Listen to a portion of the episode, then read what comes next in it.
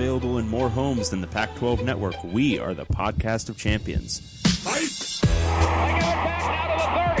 They're down to the 20. All the band is out on the field. I'm David Woods from Bruin Report Online. And here he goes, Myles Jack. And I'm Ryan Abraham from USCFootball.com. Leinart gonna try to sneak it ahead. Touchdown, SC. We are the podcast of champions.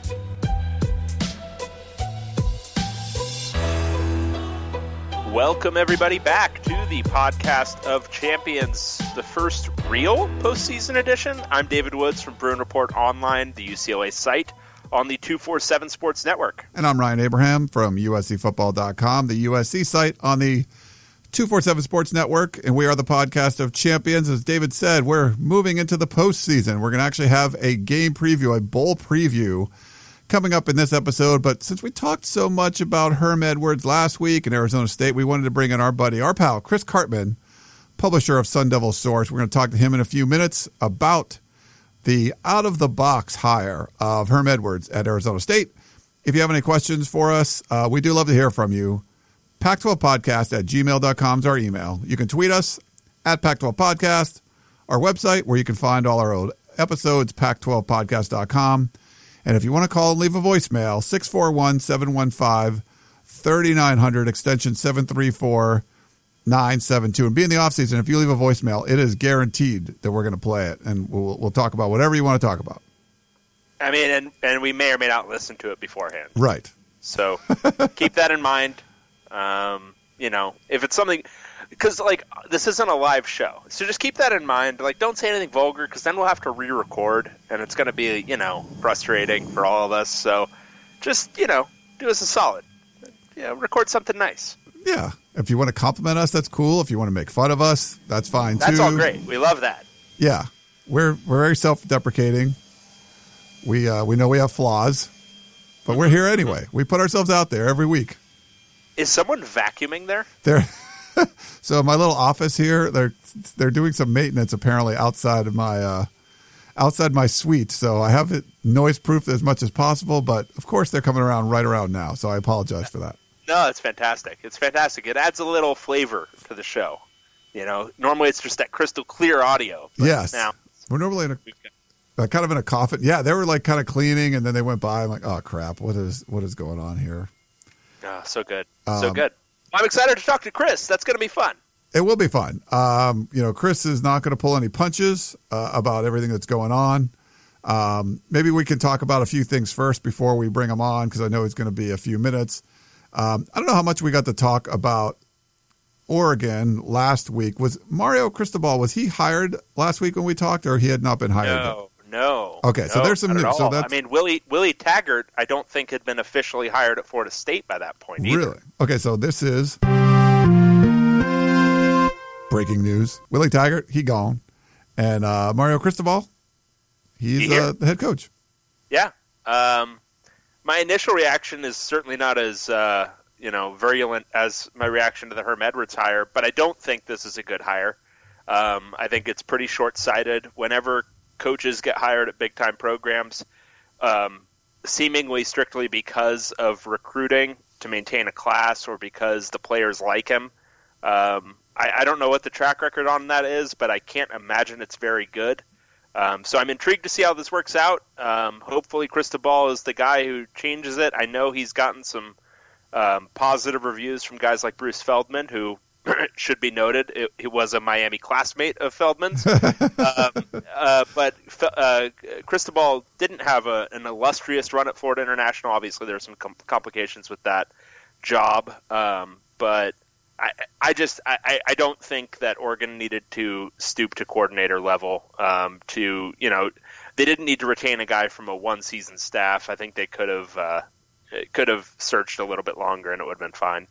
Yeah, it was uh, it was a little strange to me. I actually had lunch with Bruce the other day and kind of asked him about it. And uh, you know, obviously they have a, a kind of a relationship there. He was one of the ones that was more positive of the national writers um, out there. And I'd asked him like, you know, his turnaround. He said his turnaround at FAU. He gives him a lot of credit for that because it was it was almost like below just starting at nothing because they had all these other uh, scholarship restrictions and stuff as well. Um, you know, turned it around, uh, didn't get along with the athletic director, so he felt that was the kind of undoing that was going on there. But they, he felt that he should get a lot of credit for what he did at FIU. And um, I agree with you there. I listened to uh, our, our buddies at the Solid Verbal. They had an emergency podcast. I love emergency podcast, uh, especially if I'm not doing it. Um, Right. Yeah. Me doing one at like three in the morning in, a, in an airport, like that's not always all that fun. But um, yeah, listen to that one about you know because obviously Dan Rubenstein is a uh, an Oregon grad, so he was talking about it. And they at the time they recorded it, he wasn't hired, but that was kind of the general thinking. And I don't think he had a big issue uh, with it. And we'll see. Now we we still don't know if Jim Leavitt is staying or going. Is he uh, is he uh, is he going with Willie Taggart? Or do we not know yet? I don't think it's certain at this point, but it sounds more than likely that he's going to go. At least that's the rumor mill, um, because he didn't really get consideration for the head coach job at Oregon. I think he's still wanting to be a head coach at some point again. Yeah. So we'll see. Um, it might work out well, but the whole early signing day because we didn't know, we don't know what it's going to do. How how much did that affect the entire coaching carousel? And it was a crazy coaching carousel. I don't think it it helped the coaching carousel. If anything, it made it a little bit more chaotic. Maybe you get some guys hired that wouldn't have been hired. Recruiting becomes more of a factor, and with Oregon having such a good recruiting class, that's really something they didn't want to uh, get rid of. But when you look back, Willie Taggart was 361 days, I think he was in Eugene, so not even a full year. Um, certainly some instability going on at the Oregon Ducks program.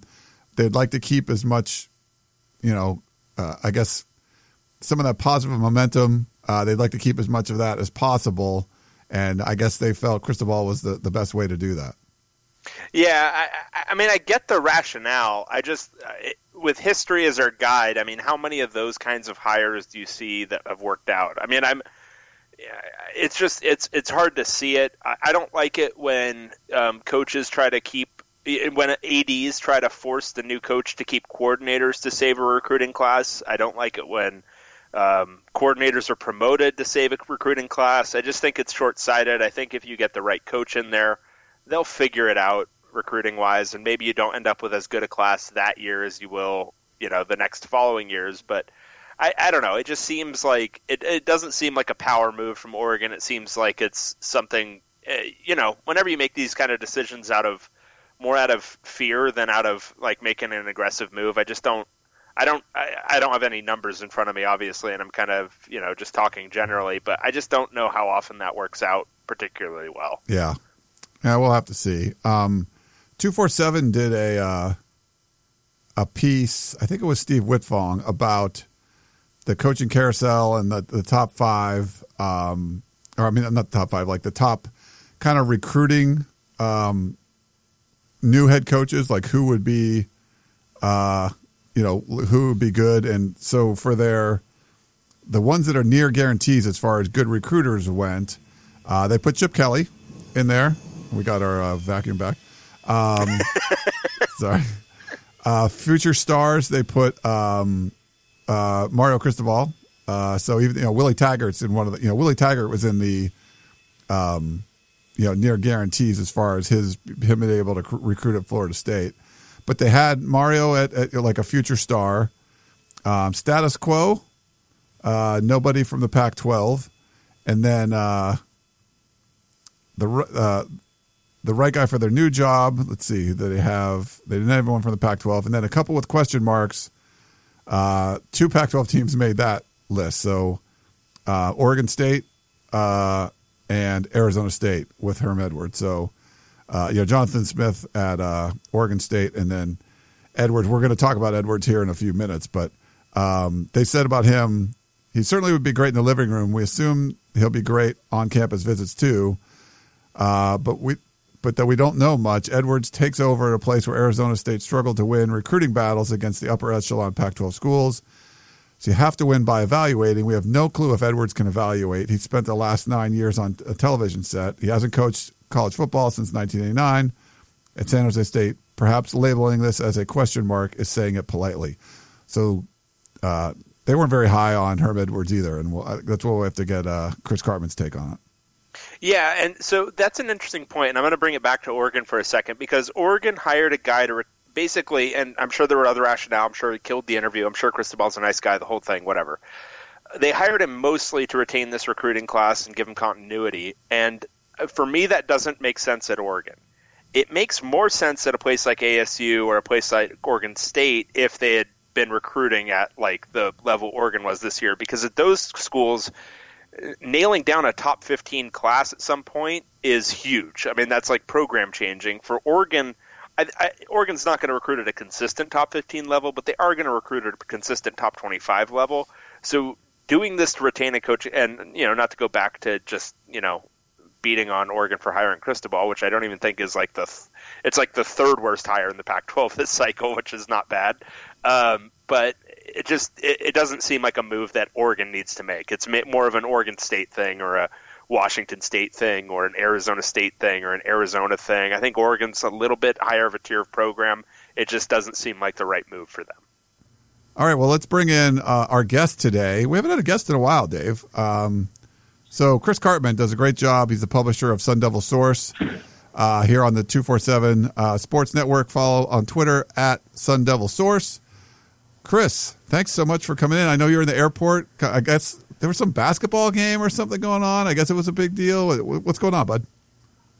Yeah, I mean, first of all, you guys really set the bar pretty low for your first guest in a while. So I, I, I, don't, I don't know like how this is going to be perceived, but I will definitely do my best. And yeah, it's it's pretty cold and windy here, but I don't think ASU fans mind at all. They'll probably you know hang out in the breeze uh, for a while, just basking in the glory of that win over number two Kansas, or formerly number two Kansas. I guess I, I, I should say. I, I was sitting uh, courtside baseline for this game, and uh, I still don't really believe exactly what I saw. And, and Kansas is not nearly the eh, Kansas is not nearly the team that it's been historically under Bill Self, or you know before that, obviously, but he called them a very soft team and just kind of trashed his own team. But uh, but guys, this is ASU basketball. I mean, this kind of stuff doesn't happen. They're they're um, in the top five of the AP uh, top 25 since the the the the the photos were in black and white in the media guide. You know, like. 1981. I don't know why they were in black and white in 1981, but they were. Uh, maybe that was budget constraints or something. But but any, anyways, so uh, I'm getting ready to hop a plane. You guys can hear the overhead stuff. Uh, I'll be back in Tempe and, and covering a top 10 basketball program. Surreal, bizarre, whatever. How, so how does it feel that, you know, knowing that ASU is now a, a basketball school? Like, how, how, is it, are you just basking in it? I mean, is this just, is this just incredible? I mean, is it? You know, it's like, I don't even know what, what I don't even know like which direction is north right now. um, I, I mean, it's it's it's bizarre. I thought this was going to be like a, a bubble team this year. You know, they yeah. have really good they have good guard play, and last year they were one of the best teams in the country at uh, at not having turnovers. And you know they they can score it and they're fearless, but you know they take bad shots and and uh, defensively they're pretty average. But they've scored 90 points in seven out of their nine games. Like they're just like racing past teams. They had 105 against Xavier, which is like you know a top 10 borderline type of a team, and hasn't lost other than that. And Kansas hadn't lost back-to-back games um, when playing the second game at, at Allen Fieldhouse since 2005, uh, a 37 game streak. So this this is very rare air. It's it's almost like you have to. Uh, sort of get a hold of yourself to figure out what's going on. yeah, it's uh, we don't talk a lot of basketball here on the podcast of champions, but you know, since we had you on, and they just had this crazy win, you know, and, and ASU ASU is a strong basketball power. We we thought we'd we'd talk about it. Yeah, you know, it's a big win. And oh I, yeah, I, all the all the sellouts. You know, it's like crazy. At, at Wells Fargo Arena, man. And there was a funny story with the sports information director there, who I guess he promised his daughter like a five hundred dollar shopping spree if uh, if they won? Yeah, yeah. You can't walk that back when your daughter's got the video. you know, that's the that's the problem in 2017. Like you used to be able to say, well, I put a qualifier in there. There was a modification of my statement, and now it's like. oh yeah, I did say that, and you have that. So here's five hundred dollars. Go have fun. Knock yourself out. I mean, and, and and then and then today he's wearing a guard you shirt. Like like you know, I, I said we got to have to check your ball skills before you can put on that guard you shirt. What? How is ASU guard you? Like this thing is so crazy to me. I, my mind is blown. Um, all right. Well, we've talked a lot of basketball, and that, that really hits our quota here on the podcast. Yeah. Champion. Okay. for the year. Um, Good. we so uh, I, I'm still without words on this, but I, I, I know we have to talk about it, even though AS, a lot of ASU fans probably don't at this point. But all Where right, are you going with this, Dave? walk me through your initial reaction to to hearing that Herm Edwards was not only being seriously considered for the job, but was like the leading and possibly only candidate. So, so look, um, very early on, I was told that Ray Anderson was consulting with uh, people from his past that have a lot of NFL experience. I'm talking about Tony Dungy and Herm Edwards and some front office people uh, with the Cardinals and other NFL programs. And and um, and then within about a few days, like two days, it was like, oh, actually, Herm Edwards is a candidate. And then, and then within a day of that being reported, uh, we were first to report that Herm Edwards was going to be ASU's next head coach, pending the approval of the university president Michael Crow and the board of regents and all of that cross your T's and dot your I's kind of thing. Uh, I, I was pretty surprised. I mean, obviously, the guy hasn't coached in nine years. He's never been a college head coach. Um, he's 60, 63 years old. Um, now, Ray Anderson does have this sort of different way of looking at things, and so does Michael Crow. They're like, uh, I almost expect them to turn up in like an episode of Silicon Valley or something. Um, they're just like di- different kind of uh, kinds of guys, and Ray Anderson does have this tendency to want to surround himself with people that have that have been uh, in his past in his career, and he, he's done so in um, the senior associate athletic director level, and now Herm Edwards, the guy that he used to represent uh, when he was an NFL head coach, is, is he's the head coach at ASU, guys. Um, like, like that that actually happened. Um, so yeah, it's it's different. And then they came out with this press release that had the uh, like you know new leadership model, and it, it, it read like a some you know corporate thing as opposed to Yeah. a typical SID release, which was kind of weird. And then they kept their entire offensive staff in place. And then we, reported today that they have an offer out to Phil Bennett, who was hired by Todd Graham to be uh, to take over the defense last year. So we, we may even see like almost all the defense stay if Phil Bennett accepts this this thing, which is a whole nother layer of like almost unprecedented kind of stuff. Because who in college football, you know, gets a job to be a new head coach at a Power Five school and then keeps the whole staff in place? That doesn't happen. Well, that, that's kind of the point. Like with Ray Anderson's press conference, that was obviously almost everything we're going to talk about is weird. So there's different levels of weird. Ray Anderson's press conference where he talked about keeping the same coordinators, like getting a big name coach or something, but keeping the same coordinators. I paraphrasing what he was saying, everyone was like, "How the heck would you do that? Why would you hire someone big, but then have them keep all the same coaches you already had?" But in that case, to me, that made it sound like he knew what he wanted. And that's what kind of bugs me about coaching searches is people get in this power and they hire a friend of theirs. Like, you know what? I'm just going to hire this guy. So to, do you feel like he just had Herm Edwards? That's who he wanted to get from the beginning. So that's why he could say the coordinators are going to stay the same because I know we're going to bring in somebody who doesn't have a lot of a big Rolodex as far as college coaches go anyway. Well, they they did sort of background Chip Kelly, um, and there was conversation about that internally, and Kevin Sumlin at a lesser level. You know, that we we reported that, but I think that he did want to hire Herm Edwards, and that was kind of the direction that it was going for a long time. Uh, the UCLA loss um, in Pasadena that ASU had was like the final straw. And I had I had heard even earlier that ASU needed to win eight wins this season, like get eight wins to, in order for for Graham to keep his job, which is like a lot. Yeah. And then and Yeah. then and right after the last two seasons, and then and then Anderson comes out and calls seven wins. You know, he called the Pac-12 weak and riddled, and, and he said seven wins isn't that good. I mean, keep in mind, guys, ASU was six and three in the Pac-12 this year. Yeah. Yeah. Um, Todd Graham Like, could have been Todd coach of the was- year. Like he probably should have yeah, been he, coach. he was a have been. legitimate Should candidate. Yeah, I mean, he's not he's not well liked by the other coaches, so that's why he was never going to win that. But but but you know, you can make a great case that he should have been. Uh, and and another thing is like, you like the job that he did to bring in these new coordinators, but yet you don't like him or his the overall job in some way, which is kind of weird. But but yeah, when he said at the press conference, "Oh, I'd like to keep Billy Napier and I'd like to keep Phil Bennett," everyone in the room was like, "Really?" And then like, and then and then it was like, okay, well then it, it just makes sense that you're going to hire somebody that hasn't coached in quite a while and has never been a college head coach because that person doesn't have the the connections and resources to, to staff up uh, the thing anyways.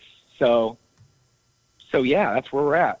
Did uh, was there? I, I'm still I, I- I'm still trying to wrap my head around this. Was there friction or some sort of like personal animosity between Anderson and and Graham? Was there like something that made it basically untenable for Graham after a certain point, or was this just?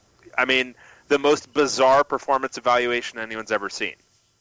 Well, um, certainly they aren't uh, very similar in personality type wise. My understanding is that they really haven't had many conversations at all of any substance in the, in the last year. Uh, they, they they met and they spoke after the 2016 season about kind of the direction of the program and how they were headed in the, in the wrong way and they had a really bad defense and they needed to you know uh, take some steps to address that, and, and that's sort of what precipitated Graham bringing in Phil Bennett. But even after they did that and they started to make these strides, the relationship between Graham and Anderson didn't improve. They weren't really talking that much. I think if you look at it, uh, Graham Graham was very responsible for a lot of the fundraising and other things that that uh, allowed the stadium project to to take off. Brought in some boosters that hadn't really been, uh, you know, big supporters of the program in the past, and uh, it, it's just that's the other thing to it is like he is in, in this new building that they built that's probably about as nice as any building in the Pac-12 outside of Oregon. Talking about how he got fired and is like the showing such class about it, and then meanwhile Ray Anderson sort of taking some some snipes. He just had another snipe recently. Uh, I think it was on the Arizona Republic website where he was said that um, it's not that it can't be done, more success at ASU, but people haven't tried hard enough in the past. And I'm like, well, that doesn't make that doesn't make any sense. Um, you know, I'm sure people have tried really hard. Maybe they didn't try as smartly or as creatively as you would have liked or whatever. But um, but yeah, I don't know. And then there's there's here's the thing, guys. I'm trying to sum this up the best way possible. so in 40 in- in 40 years, ASU's been to two Rose Bowls. Okay, um, it, it, the program hasn't been great in any extended period of time under any coach in the in the 40 year period. I think Ray Anderson felt like let's try something that was outside of the box. Uh, Herm Edwards probably will relate well to uh, you know in, in, in, in certain recruiting circles. He's black. He's an older guy. He's got a lot of esteem. He's polished. He's been on TV for nine years. He can tell recruits, "Hey, I was a head coach in the NFL for eight years. I know what it takes to get there." And then I think what they're going to try to do behind the scenes is improve their their player personnel, who to recruit and why and how. Then then the process for recruiting those players, and then some of the other support areas like uh, you know uh, director of creative and and uh, video and and and uh, digital out, art outreach and, and some of those things. That's what they're talking about with the new leadership model. Of course, it's not even if they do a great job, it's not going to be better than some of the best programs around the country. So that's why you have to kind of sell it this way. But but you know, it's it is what it is.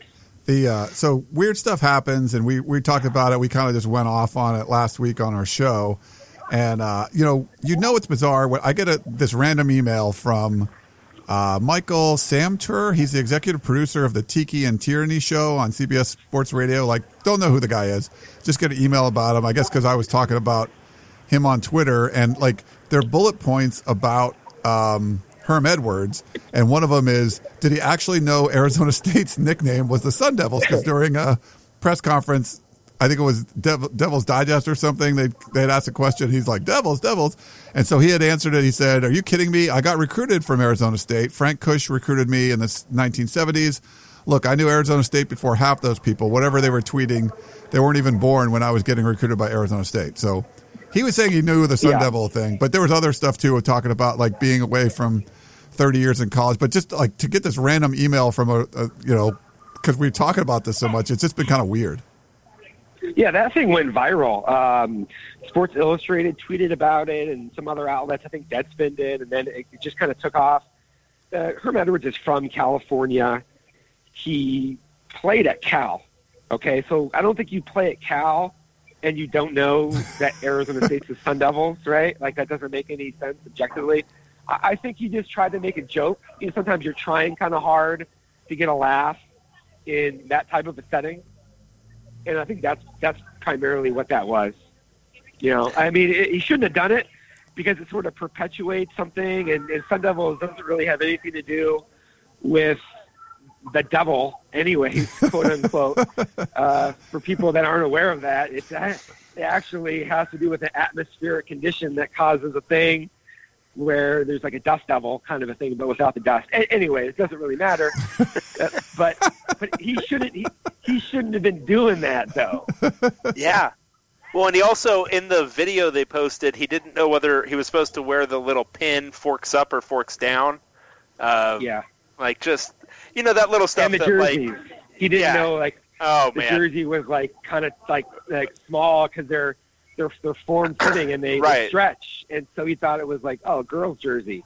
Well, well, No. hating, hating on. Tech Fit is a time honored tradition for me, so I'm I'm I'm fine with that. That was fine by me, but um, yeah. Uh, I, I, so, so you, I, I mean, the, the, it seems like the general consensus is that head, Herm Edwards is going to be, you know, kind of that that head man figurehead type deal. But do you see him having any role or influence in the actual schemes on the field, or do you think that just it's going to be mostly on the coordinators? Uh, probably not that much. You know, he he's never been a coordinator himself in college or in the NFL.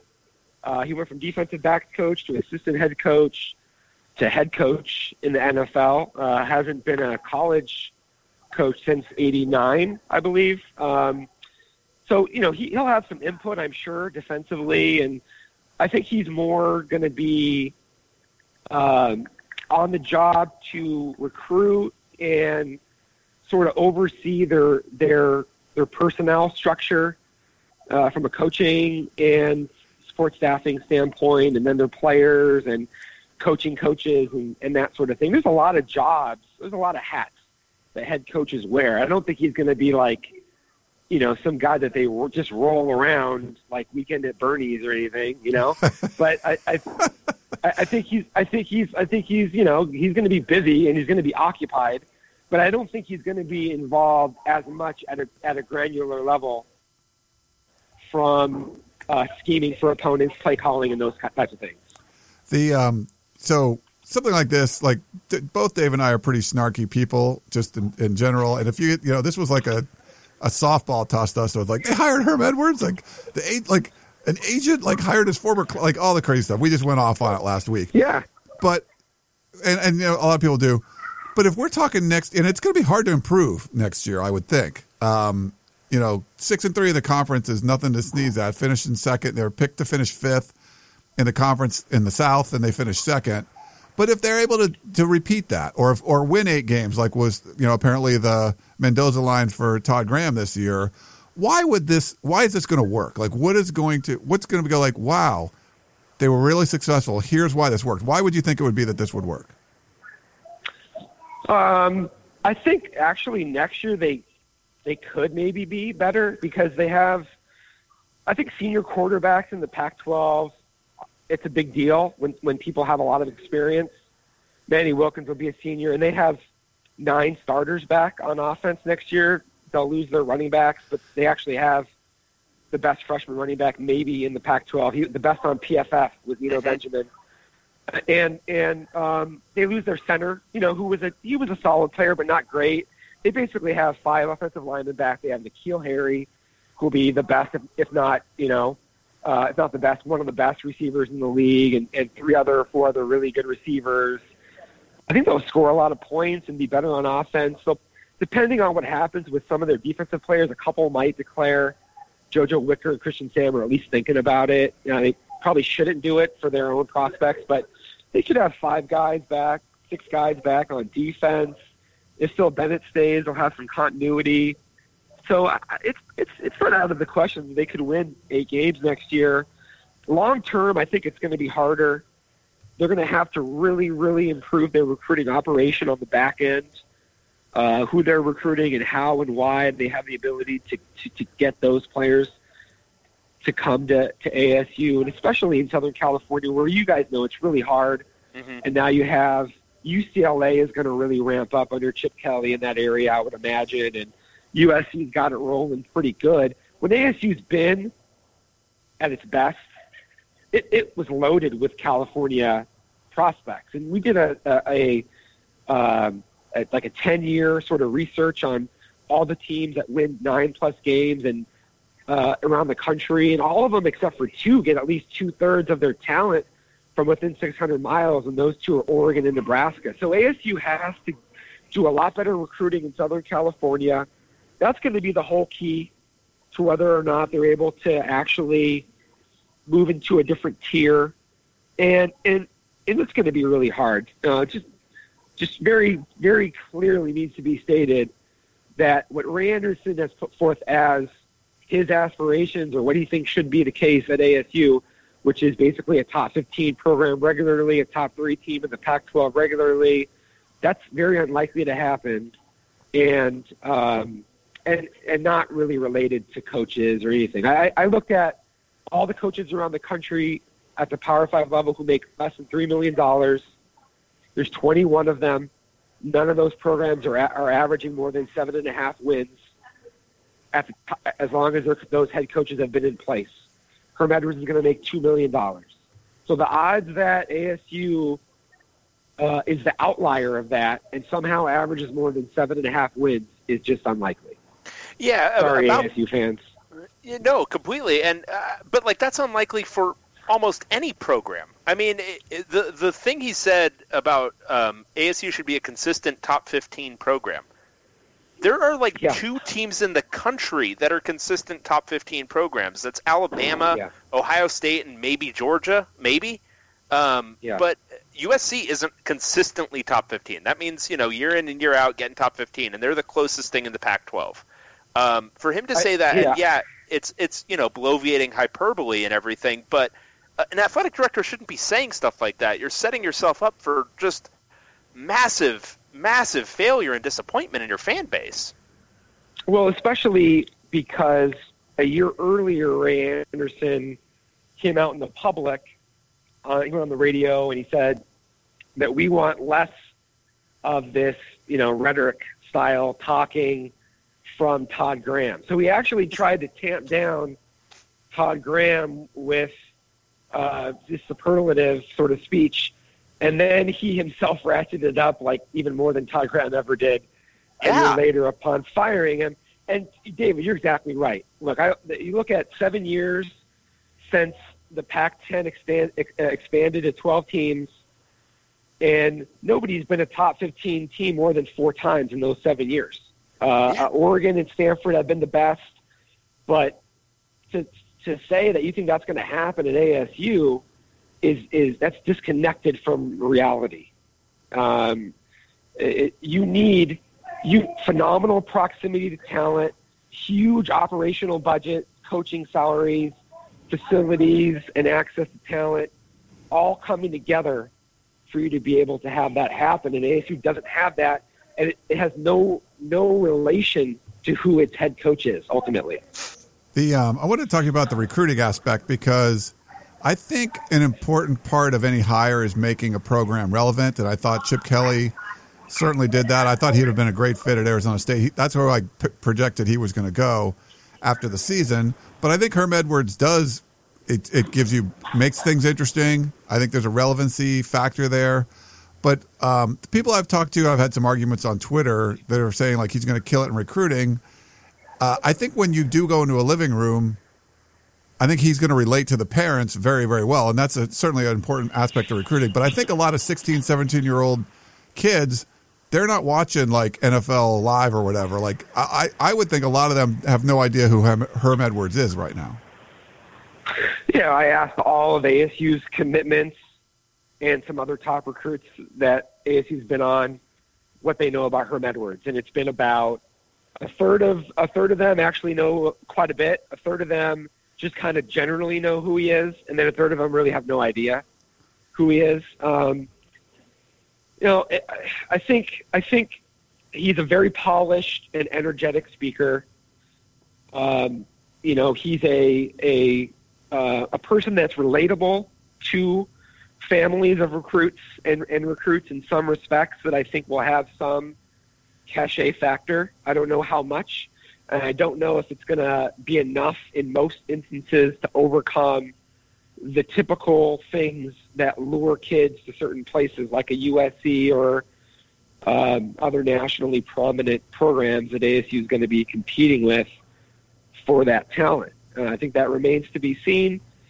Um, you know, the, the, whomever ASU had, had hired probably would have been challenged in those respects unless it was like a Kevin Sumlin or maybe a Chip Kelly who have already kind of demonstrated not just the the personality type but also the infrastructure to be able to do those kinds of things. So I'm I'm very curious to see how that kind of works out. He's only had one in-home visit, and it was a, a running back commit already. Uh, he's had a bunch of phone calls with recruits in the last week, and those were pretty well received. Uh, I'm interested to see if his style, where he just has so much energy and is is so forward, uh, if that works or if that wears on kids or kind of what how that kind of unfolds. I think it's difficult to project. Yeah, yeah, very, very, very difficult to project. I mean, how? Uh, not to belabor this any longer, but like, how how cynical do you think this decision was to fire Todd Graham at this point? Going back to what you said about how next year is going to look, where you know that, and I looked at the same thing, where they're returning nine starters on offense. They've got a senior quarterback. There's there's a lot of factors there that dictate that in those kinds of seasons, ASU is usually very competitive and potentially wins the South. So, do you think Ray Anderson saw the same thing? Knew he didn't want to be, you know, tied to Todd Graham for the long-term future, and just decided, you know, basically, no matter what uh, result this year, even if it is it, beyond something very unrealistic, like nine wins, he was probably going to fire him. I think he was going to fire him almost for sure going back to ASU getting blown out by Arizona in the Territorial Cup in 2016. The writing was almost on the wall. Um, I think it, I think it was a personal lack of confidence. Right. I think Ray Anderson just didn't feel like Todd Graham is the guy that I want to roll with in this multi-million dollar enterprise moving forward. I don't like. I think it's like a it's like a one man board of a company making a decision about its CEO. Right. And and and the vote was basically a non-confidence vote, and we're going to try something different. And the difference is uh, the different the different thing we're going to try is is my guy that I have this long-standing relationship and knowledge base about, and I think that he's going to have the X factor, you know, whatever that is, energy and and and and sense and feel for what to do with the program to uh, have it reach heights that it hasn't before. I, I, never thought I would be sitting here caping up for uh, Todd Graham, but here we are. It's a brave new world. uh, it's this is just all so bizarre to me. So bizarre. You know, the, one of the things that we looked at, uh, what what programs like ASU have been able to have pretty good sustained success over a really long time. Uh, and it, it, it's oddly enough, it was Virginia Tech with Frank Beamer, uh, who had a who had a worse six-year record in his first six years than Todd Graham, uh, and which I found to be you know kind of interesting. And it was Iowa, uh, you know, which in, in its first six years wasn't at, wasn't that successful under Ferentz. So um, there, there's something to be said to me about learning as you go on the job and fine tuning, fine tuning, fine tuning with uh, a better sense of what your market specific challenges are at a place like ASU, where it's harder to uh, kind of break through in certain areas. And those were kind of my my reasons for thinking that Todd Graham replacing him might probably wasn't the best situation at that the best decision at that point in time. I, I thought that he had made some pretty good decisions and they had improved some of their areas that were their biggest flaws and we're maybe going to actually be able to keep building off of bottoming it out in that 2015-16 period. Um, you know, but that's not going to happen now. And so, so we're going to find out if Ray Anderson has this, you know, I've been calling it not an outside the box decision. This is outside the room that the box is in. I think it's going to be. Okay. Oh, go ahead. Sorry. No, so so we're going to find out if Ray Anderson has some sort of X-ray vision that allows him to see from one room into the other into that box to determine this was what ASU should be doing. I'm a little bit skeptical overall, but um, but then again, guys, uh, he hired Bobby Hurley and ASU basketball is number five in the country right now. So maybe this guy just has some sort of sixth sense for this thing that is like different and and it could work out. It is absolutely possible, I guess. Yeah. So it's funny. We're kind of at that stage where you're on Twitter, you're looking at your tweet deck, and someone that you know tweets, "Ooh, car chase on Channel 9." And so you have to like, "Oh, and it involves like a nun and a tank and so like something crazy. Like, I got to watch this. I got to turn on." So we're all going to be watching this cuz it could be, "Wow, look at Herm Edwards go," or the most epic failure like of all time. It's it's got to be one of the two, I would guess. It's a case study. This is like this is like some uncharted thing that you're going to be like through the looking glass, you know, trying to see what's going to happen with ASU. I think the whole the whole country is going to be wrapped Yeah. up attention, you know, and and co- like college football analysts, they universally panned this decision. Yes. Like everyone was like, "This Yeah. is bad. This is a this is a mistake," and then you had people that really don't follow college football all that closely who are like, "I love this hire," and people on ESPN who know Herm Edwards, this is a great hire. Well, I, we're also going to find out if the establishment knows what it's talking about, or if the establishment actually like really doesn't know what it's talking about, and these people that don't even follow it closely and just understand like human dynamics are going to end up being right. And I'm like fascinated by that too. So, you know, maybe we'll circle back in a couple years and and re-examine our conversation here. Yeah. All right, I got one last thing, Okay. and then uh, and Well- then I'm done. Yeah, But we'll let him um, uh, what's what's the fan base reaction to all of this? I mean, I, I've been I've been on your board a little bit, um, just because I'm always interested in gauging this sort of thing, and it it seems a little bit more mixed than I would have thought. And I'm also wondering, coupled with that, what's the kind of booster, the big money guys, like what's their take on this hire at this point, as far as you know? So the the booster, the the the upper crust booster group, which is really about six to eight or nine guys, uh, they're rolling with Ray Anderson on this. I think a lot of them were on the fence. A few of them were were pretty supportive.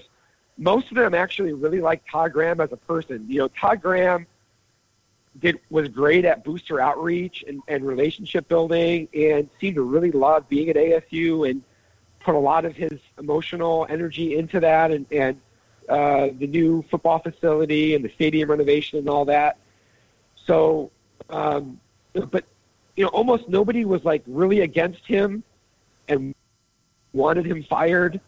But then also there wasn't like the thing that happened six years ago when ASU was going to hire June Jones, where those upper echelon boosters just completely revolted along with the rest of the fan base. Like that didn't happen here. And as far as the overall fan base, we put up a poll. It had like I don't know 2,300 votes or something like that, and a plurality of people were against this hire. It was like 45% against, 35% in favor, and then the rest were kind of uncertain.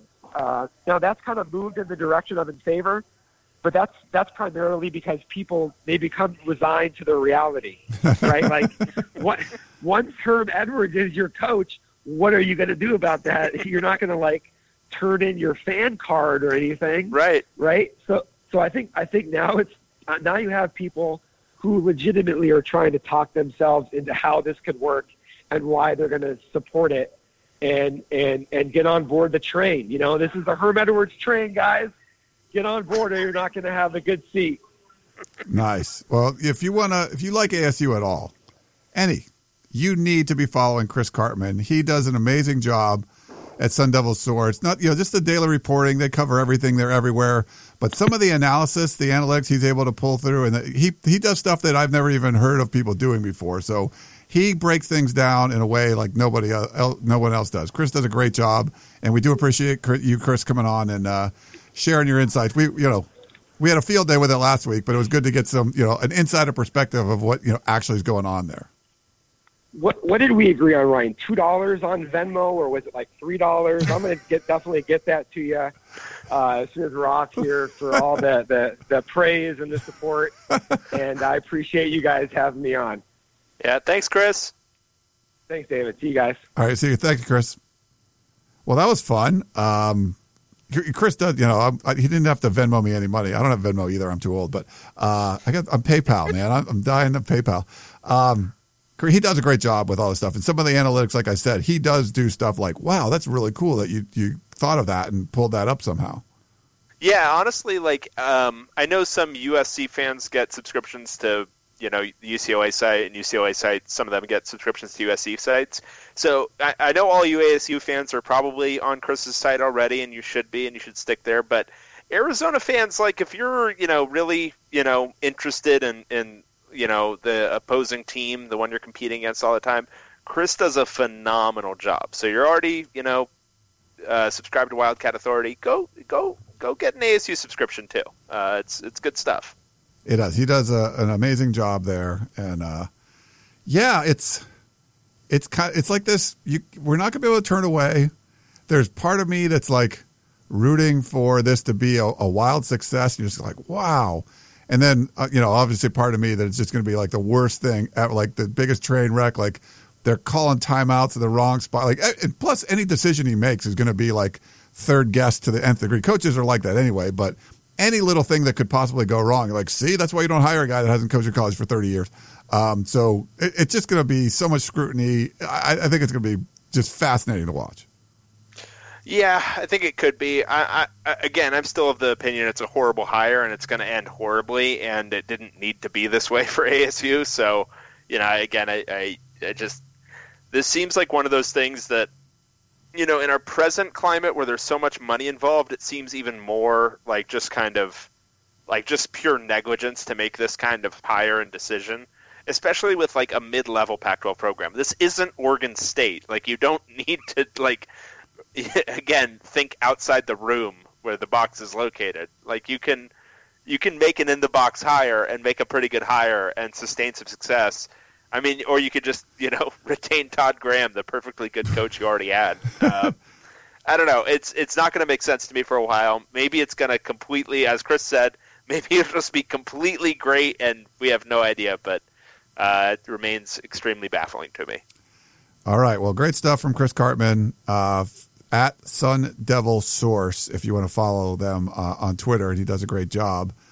But uh, we got to have a, a game we got to talk about, Dave. We got a preview coming up. A real live football contest between. I mean, should we should we just get into it? Let's just get into Let's- it. So we have. So this is going to be uh, the you know the other team up in Idaho, the Boise State Broncos. They're going to take on our very own Pac-12's Oregon Ducks. What's a Bronco noise? It's like something like that. Yeah, that's exactly what it was. I I, I, I don't. Uh, yeah. Okay. Fine. Uh, Boise State, number twenty-five in the country, taking on Oregon in the Las Vegas Bowl. This is on a day of horrible bowl games. This is the one good game, so um, keep this in mind. Uh, it's on at twelve thirty p.m. in Vegas on ABC. And if you've ever been to the Vegas Bowl in December, that is the only time to play this game. If you try to play this one at night, it will be so cold. I once got low level frostbite standing in Las Vegas. Um, Oregon is favored by seven and a half. Seven and a half, huh? Seven and a half points. Um, so Boise State. Uh, let's go by the data we have on their Pac-12 matchup this year. Uh, they went to, I believe, overtime with Washington State early on in the season and lost ultimately, uh, I think, 47-44. Um, they haven't played any other Pac-12 teams this year. They did play uh, Fresno State, a team we saw against Washington a couple of times, split, um, beat them in the conference title game. Uh, they played San Diego State, a team we saw a couple of times uh, against ASU and against Stanford, and they beat them by 17. So this is a pretty good and competent Boise State team, but Oregon with Justin Herbert is kind of a different deal to me. And I know they're without Willie Taggart, and that's going to add some tumult to the whole thing, but um, I think they're going to be playing for Cristobal, who's, you know, he's gotten the interim tag essentially removed already. He's he's the head coach now. Um, I think they're going to be pumped up to play for him and put on a good showing for him to, uh, you know, so it looks good to have made that hire. Um, and I, I, I think they cover this seven and a half. I think Justin Herbert looked really, really good in his return, and this offense looks so much better with him than it does with whatever quarterbacks they were trying to run out there, Braxton Burmeister or Taylor Alie.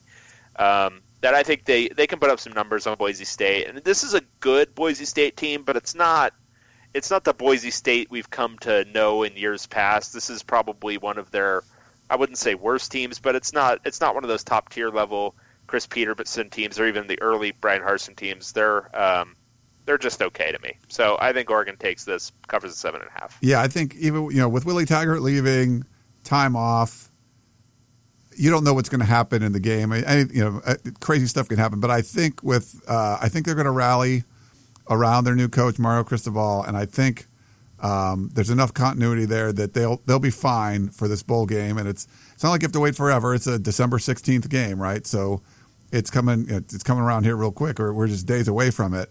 I think Oh, did I even say the day of the game? I'm it's not sure. Saturday. Saturday, December yeah. sixteenth at twelve thirty p.m. on Yeah. ABC nice. Um, yeah, David, you know we haven't previewed a game for a couple weeks, so that's why. for Rusty. I just feel like when, like you said, with Herbert, they're a different team. This will be kind of like a springboard into the offseason for this squad. They lose this game. I, I don't think it's going to be.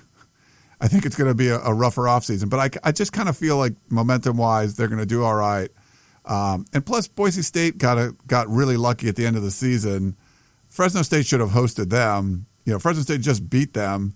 And then, unfortunately, you know, and I used to cover Fresno State, so I like a lot of the people there. They had to go up to Idaho to play the game there instead because of some stupid rule in the Mountain West. But they should have played again at Fresno State, which they did not, and uh, and and Boise ended up winning a close one there. So I think they kind of got a little bit of karma coming their way that they shouldn't have probably been able to host the Mountain West Championship game. Now they're going to go to Vegas, and uh, I kind of feel Oregon's going to beat them by like 17 or something like that. Yeah, yeah, I could easily see that. I think it'll be a nice little finish to the season for Oregon, which had a lot of frustration midseason when Herbert went down, and now is, you know, dealing with losing their coach after not even a full calendar year. Interesting. All right. Well, um, so that's that, and then we don't have another game until I think the 26th. There's like 10 days off. Uh, Yeah. So we'll preview when we do, you know, these shows. Um, we'll uh, preview the games that are kind of coming up for that for that next week. So uh, that's the only game we're going to preview because it's like a, it's basically on an island. It's 10 days removed from all the other, uh, all the other games. But that might not be bad for Oregon because, you know, just hiring the coach, figuring out, you know, all the other assistants and stuff like that, and give Mario a chance to kind of really hit recruiting and maybe, you know, maybe use a, a Las Vegas Bowl victory to show them like, hey, I just coached the game. I know I'm the, but I, I'm the head coach. We just beat Boise State. We're going to keep this going. We're, you know, yeah, uh, Taggart's gone, but we're going to keep uh, building on this. So this might be nice to have the early bowl game for them and you know, if Cristobal can get a win under his belt, then maybe he can use that for on the recruiting trail. Yeah, and I think that's 100% right, and I think it gives them a little bit of momentum. Like there's a lot of good to have have this game potentially go big in Oregon's favor, especially I mean on the surface, I mean it's not according to Vegas, but on the surface, beating a ranked team that's got 10 wins this year and you're 7 and 5 Oregon, I mean I think that's something you can easily sell um, as like an immediate thing for people to watch and then um, if you win something to sell that you're going to do a great job there. So, yeah.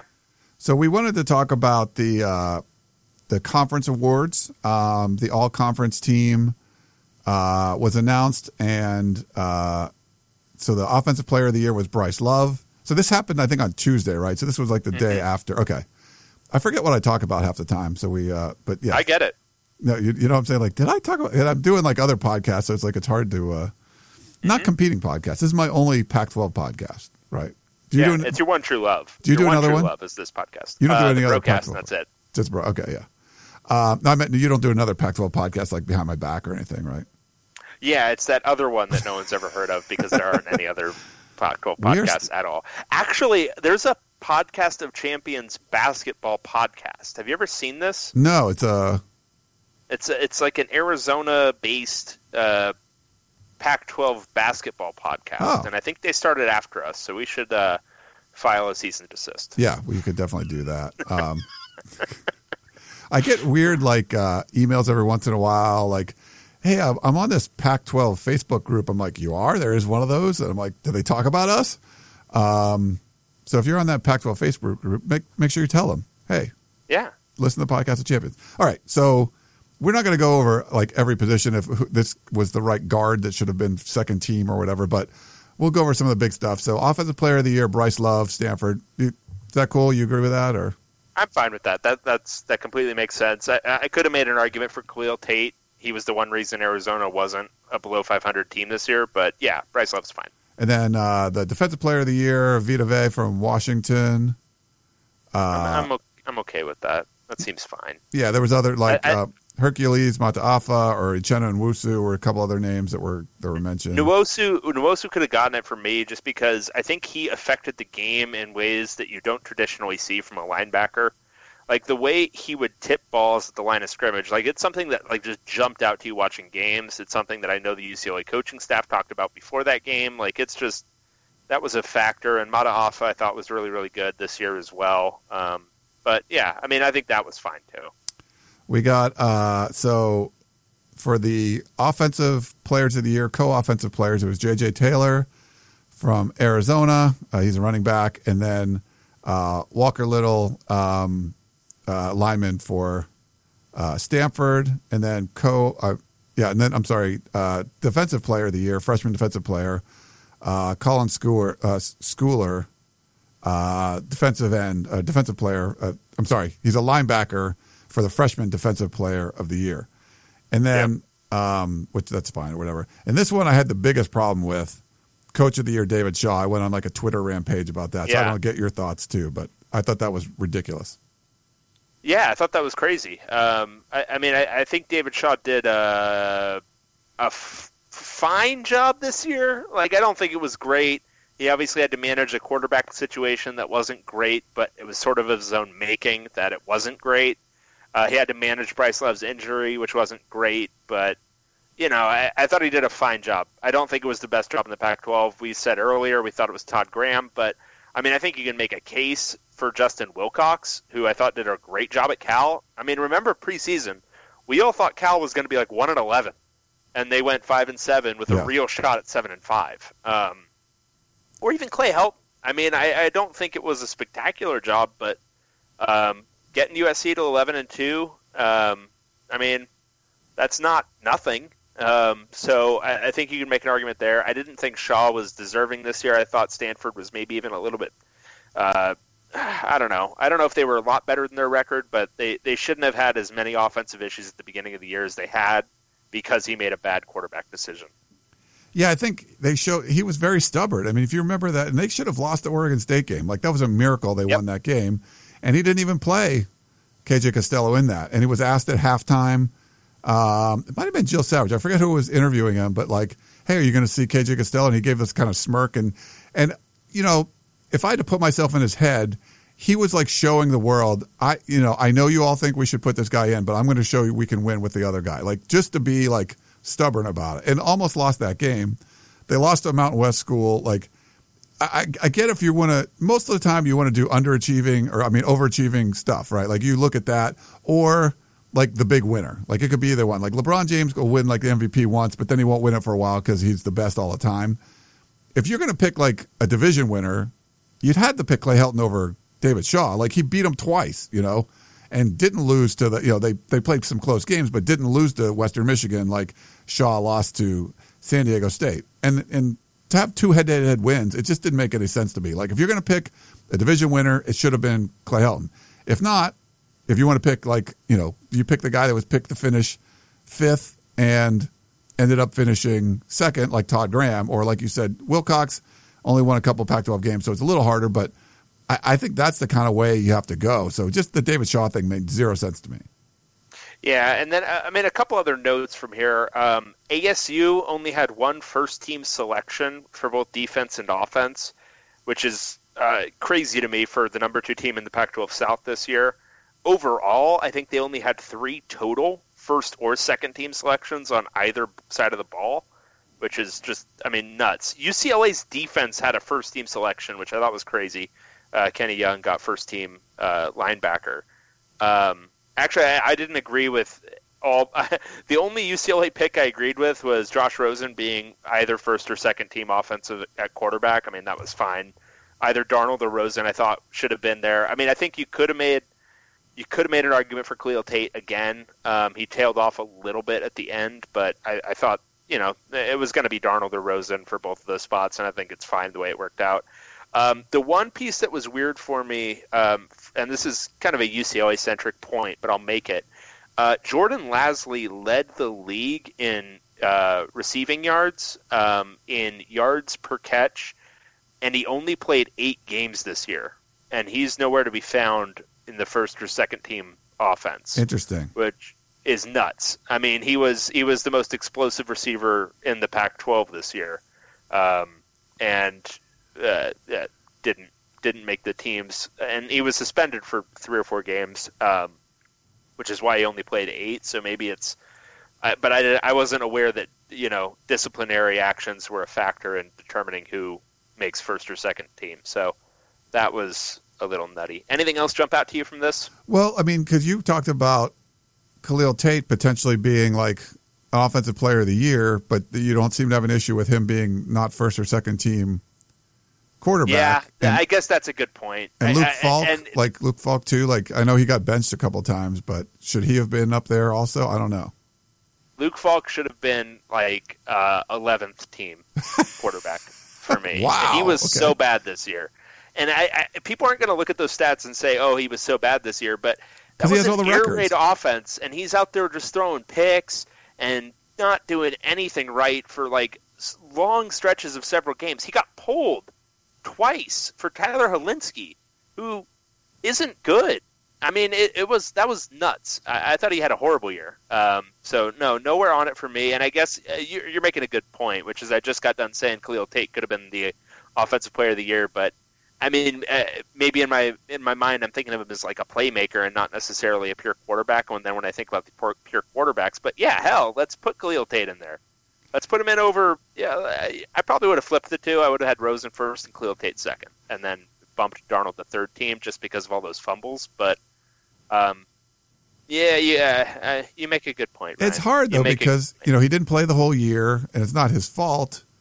But and then you know towards the end wasn't setting the world on fire, but he had that like month and a half of just being unstoppable, where his numbers were so good it was like he played the whole year. you know, So- yeah, yeah. it was a tough year. I mean, that's that's three exceptional quarterbacks, and then if Justin Herbert plays the whole year, he's going to be in that conversation too. Um, so, I mean, some pretty good quarterback play in the uh, in the Pac-12, and then defensively, I thought it was mostly fine. Again, I don't think Kenny Young should have been uh, first team, um, but other than that, I mean, I just think uh, leaving out ASU so much when they were the second best team in the Pac-12 South strikes me as funny and weird. Yeah. especially in light of also Todd Graham not getting Coach of the Year. you know, it just seems a little funky. Yeah, some people said that a lot of, uh, you know, well, Chris Karpman said it too, like earlier, like that Todd Graham's not the most popular guy, so coaches might not vote for him, and yeah, whatever. But Yeah, maybe. maybe. um, so okay, so that's the, uh, the so we we didn't talk about the Heisman Trophy. So Bryce Love finished second. Um, that's the sixth time since 1982 a Stanford player has finished runner up. No one else has. No other school has more than twice that it's happened. So is this like a Pac-12 thing? Is it just Larry Scott screwing this up too? I, I, I think it's. I mean, I, I, I think it's nuts. I think it's one of those coincidental things, but they should have won at least one of those. I mean, uh, Christian McCaffrey. I think we went through it a couple, uh, maybe last week or the week before, but Christian McCaffrey for sure. And then one of those Andrew Luck years, he should have won. So, um, yeah, I mean, I think that uh, Stanford gets a lot of credit under Harbaugh and Shaw for their defense, which has been good a lot. But that offense has produced some really explosive playmakers. Um, just and it's a little funky when you think about it because you're always thinking, oh, stolid old Stanford just kind of grinding out four yard carries, and that's really hasn't been the offense all that often. Um, yeah, they've had you know their Toby Gerhart years, and I think uh, whoever that other quarter uh, the other running back was, blanking on his name right now. Um, who was their guy in 2012? Ah, whatever. Uh, but like Toby Gerhart and uh, um, couple of the other ones they've had who are a little bit more grinded out, but you've got McCaffrey, you've got Love, and then you've got you know exceptional quarterback play from Andrew Luck in the last bunch of years. I mean, that's those have been some good offenses in Stanford. So should we? Uh, we don't, I don't think we have a ton of questions. Should we jump into some questions though? Yeah, do you want to read the first one while I pull it up? Yeah. Which let's see. Was it? Uh, I think we got. Uh, oh, it's okay. So these were the fifth. I think Just pick one, and then Okay. I'll start where I remember we left. we'll go to Bruin Brian. Uh, dear bearded Bruin and tolerable Trojan, your old pal Bruin Brian, here again with a few random questions. One, who has been worse for the Pac-12, Larry Scott or Tom Hansen? I think I'm going to go with Hansen because he was just awful.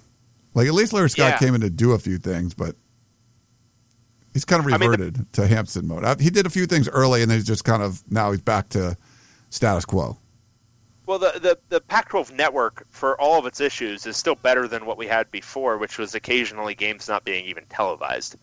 So, yeah, I mean, I think it's better. I mean, what was it?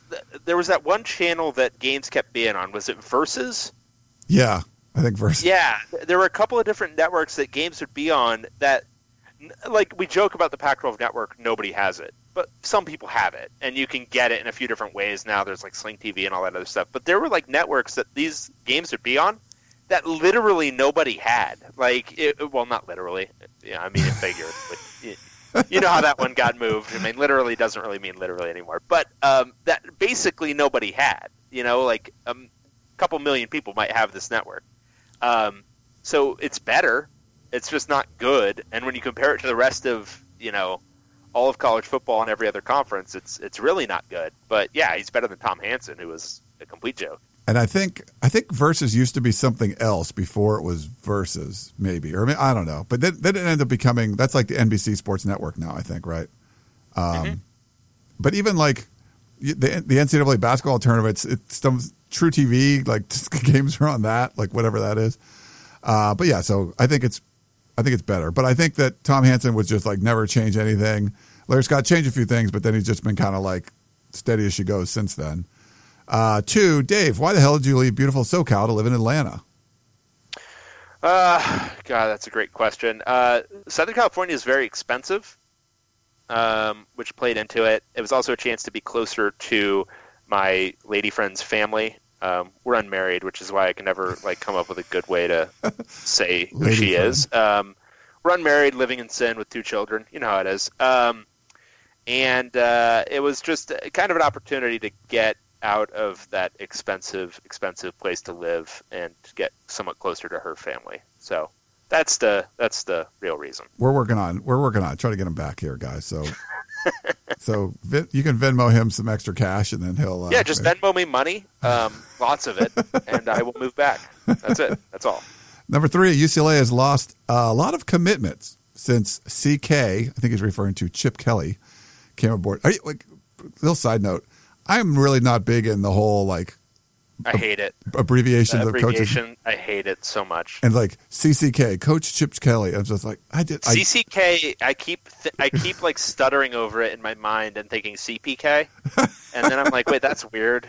Um, and there have been some weird ones that have come out over the years too, where it's just like, uh, I don't think that spells what you like.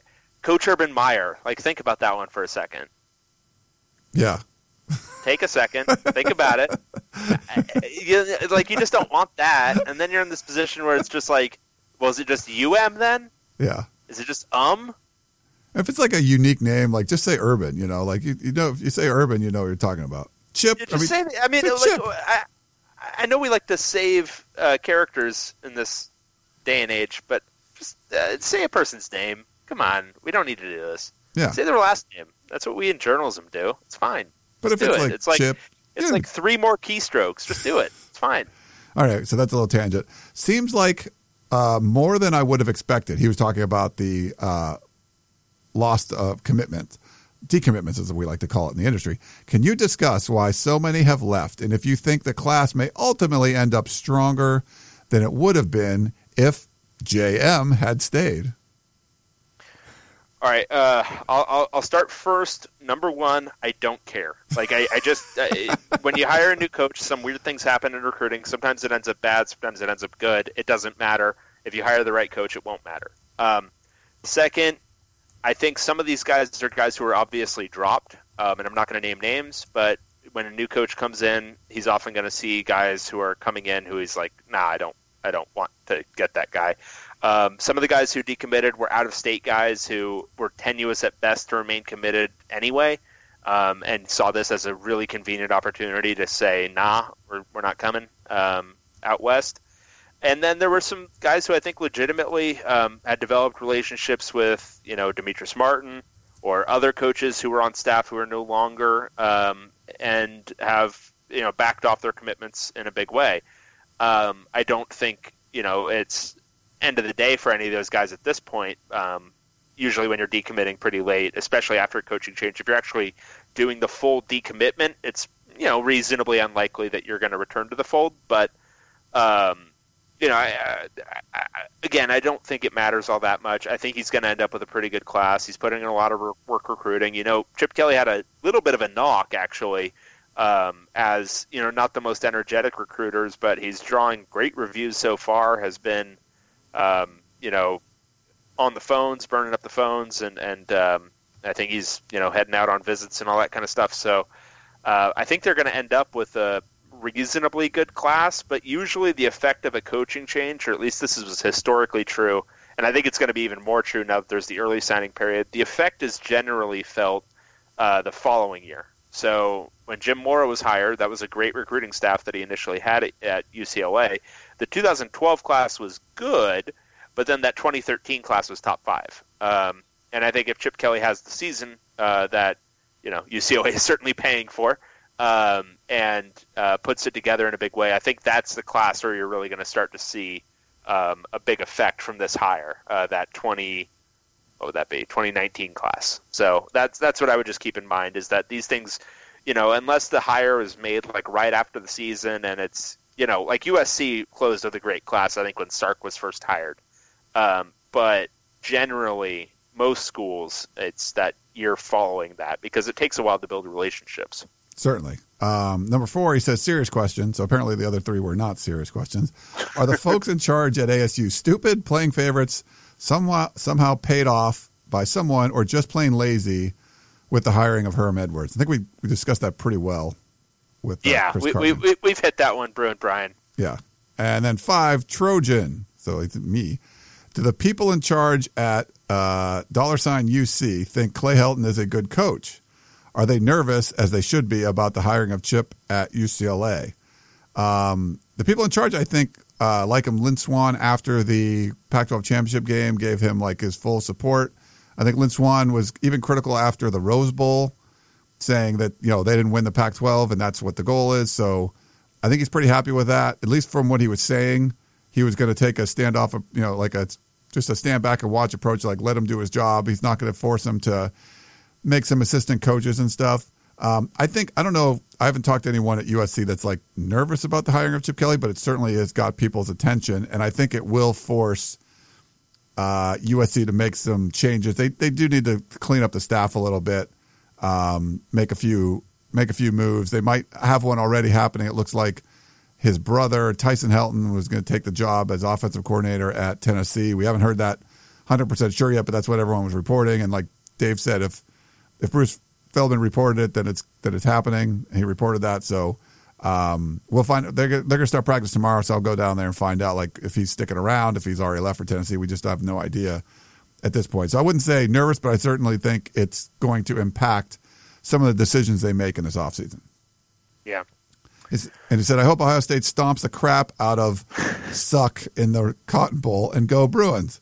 Kind regards, Bruin Brian. I wouldn't think he's like our, you know, our, our target audience. Like if you're you're not a Pac-12 fan, like if you just would, you know, if you're always going to root for the Pac-12 teams, those are the people I think would listen to us. But he is certainly not uh, rooting for. I think he meant USC. It's, it's mixed up. You know what? You know, I'm interested in this actually. Um, fans out there, we'd love to hear from you on this point because Ryan's contention is that um, you know it's it's always good to root for the other teams in the league. I'm a little bit more wishy washy on it. Um, I think there are some circumstances where it's good, but like it's there's some circumstances where it's you know certainly uh, not so good. So I'm interested to hear where people stand on this. Do you always root for the Pac-12 in bowl games? Do you always root for the Pac-12 in non-conference games, or uh, or or or what have you? Because I know there's a lot of UCLA fans who obviously hate USC, but also hate Cal.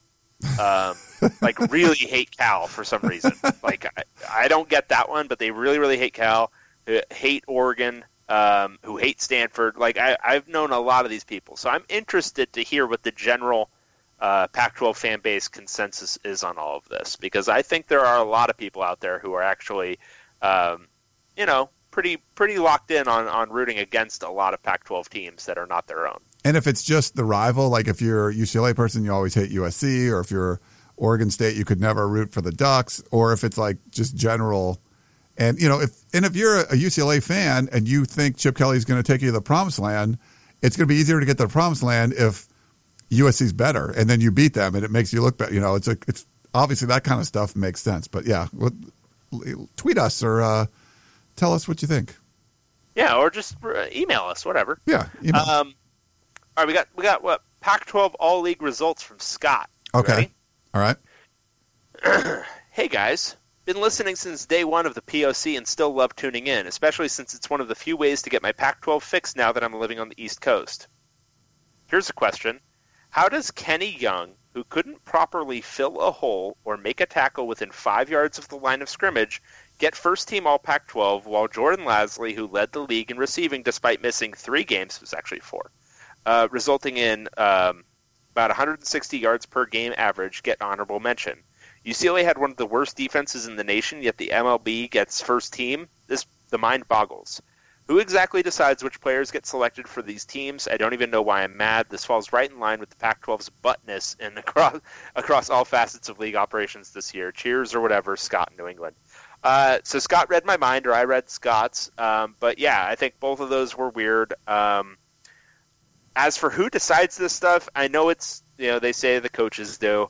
I would guess that a lot of SIDs are actually getting tasked with this job, and I imagine a lot of them are just looking at stat sheets. That would be my guess as to what's going on. Now, that doesn't explain why Jordan Lasley didn't get first or second team All Pac-12 when he led the team and led the country, uh, not country, led the conference in receiving. Um, but I, I don't think it's guys making a lot of really informed decisions. Yeah, I mean, imagine like you have a regular job and then someone asks you to do this task that you really don't want to do. Um, and you got to vote on things and you know which offensive uh, tackle is the you know honorable it's like yeah there's a lot of stuff like that so they probably don't you know your team better than the people that were voting know your team so if it, you can make that argument and i don't think it, it's not like they're in a room and discussing it, so they could someone can point that out. If if they were in a room discussing it, all the coaches together, someone would have said, "Hey, Jordan Lasley uh, led the league," and they're like, "Oh, okay, we should put him up there." But no one's doing that, so you're just voting and you're overlooking people that you probably shouldn't be. So I wouldn't say it's a conspiracy, Scott, but it's not a. I would I would trust like the AP ones more, but even those, there's there's weird stuff that get through there. Like, how did that guy make it? So I don't know. Right.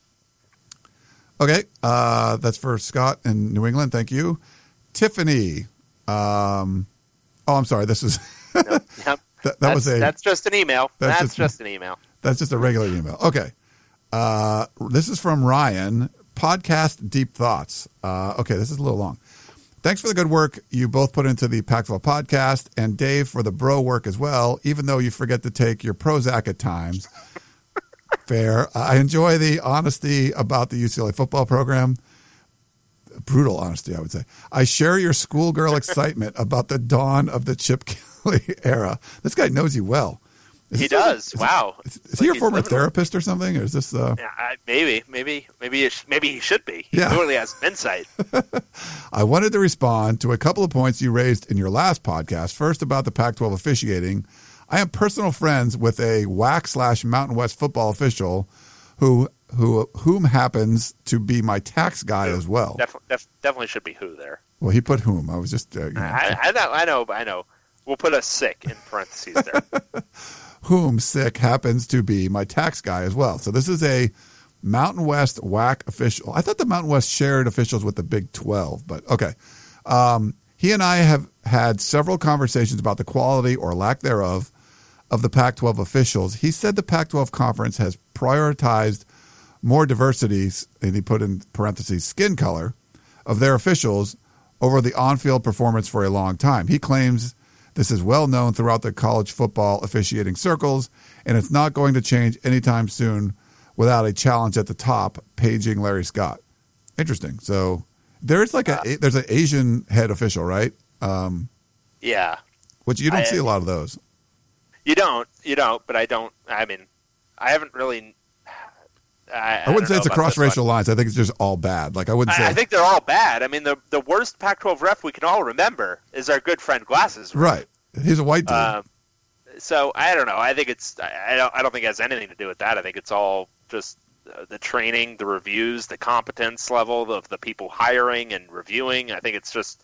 It's a systemic issue that I don't think has anything to do with you know making whatever diversity hires. Yeah. Okay. Uh, he said, second, I really enjoyed your conversation about the theory of another suck leaving the Pac 12 to become independent to reap more TV revenue and wake up the conference brass who is obviously asleep at the wheel. I wanted to share a modern day case study with you guys that you could debate on a future podcast. BYU became independent in 2011. At the same time, signed an eight year deal with ESPN, making their annual TV revenue. Uh, let's wait. Um, Taking their revenue- annual so it went from from 1.5 1.5 million. I'm sorry, what was that? I was just doing it, but you can do it. Okay, yeah. So it, it went up. I think he's missing a word there. Uh, went up from 1.5 million to over 5 million. Uh, results since versus the Mountain West champion strength of schedule. Uh, let's see. It said 2011, 10 and three, uh, and then in parentheses 66. That's their strength of schedule. Mountain West champion TCU was 11 and two. They had the 43rd ranked schedule. In 2012, they were 8 and 5, 36 ranked schedule. Boise State was 11 and 2, 75th ranked schedule. Uh, 2013, they were also 8 and 5. Their schedule keeps going up, 28th. The Mountain West champion Fresno State, 11 and 2. Their schedule is going down, 77th. 2014, 8 and 5 again. 58th ranked schedule. Mountain West champion Boise State, 12 and 2, 64th. Uh, Let's just abbreviate this. Every year, BYU's strength of schedule is better than uh, the Mountain West until this past year when they were 82nd and Boise State was 67th. Gotcha. Okay, that's that's the kind of point he was making there. He said, "I would argue BYU had to play a much tougher schedule being independent, and lost a significant amount uh, of national recognition not being a conference champion. However, gained three and a half million annually in TV revenue and still went to mediocre bowl games along the way, collecting an average bowl payout of six hundred twelve thousand per year. Good move for USC. Still thoughts." Thanks, guys. Go Bruins. Uh, Ryan G from Yorba Linda.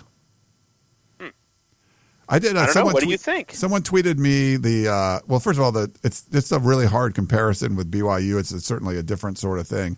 Um, someone wrote, I think an SB Nation guy wrote a story based on like one of my tweets. Um, I'm actually going to be on Jon Wilner's podcast this week. Um, our buddy John, who you know does a great job covering the Pac-12.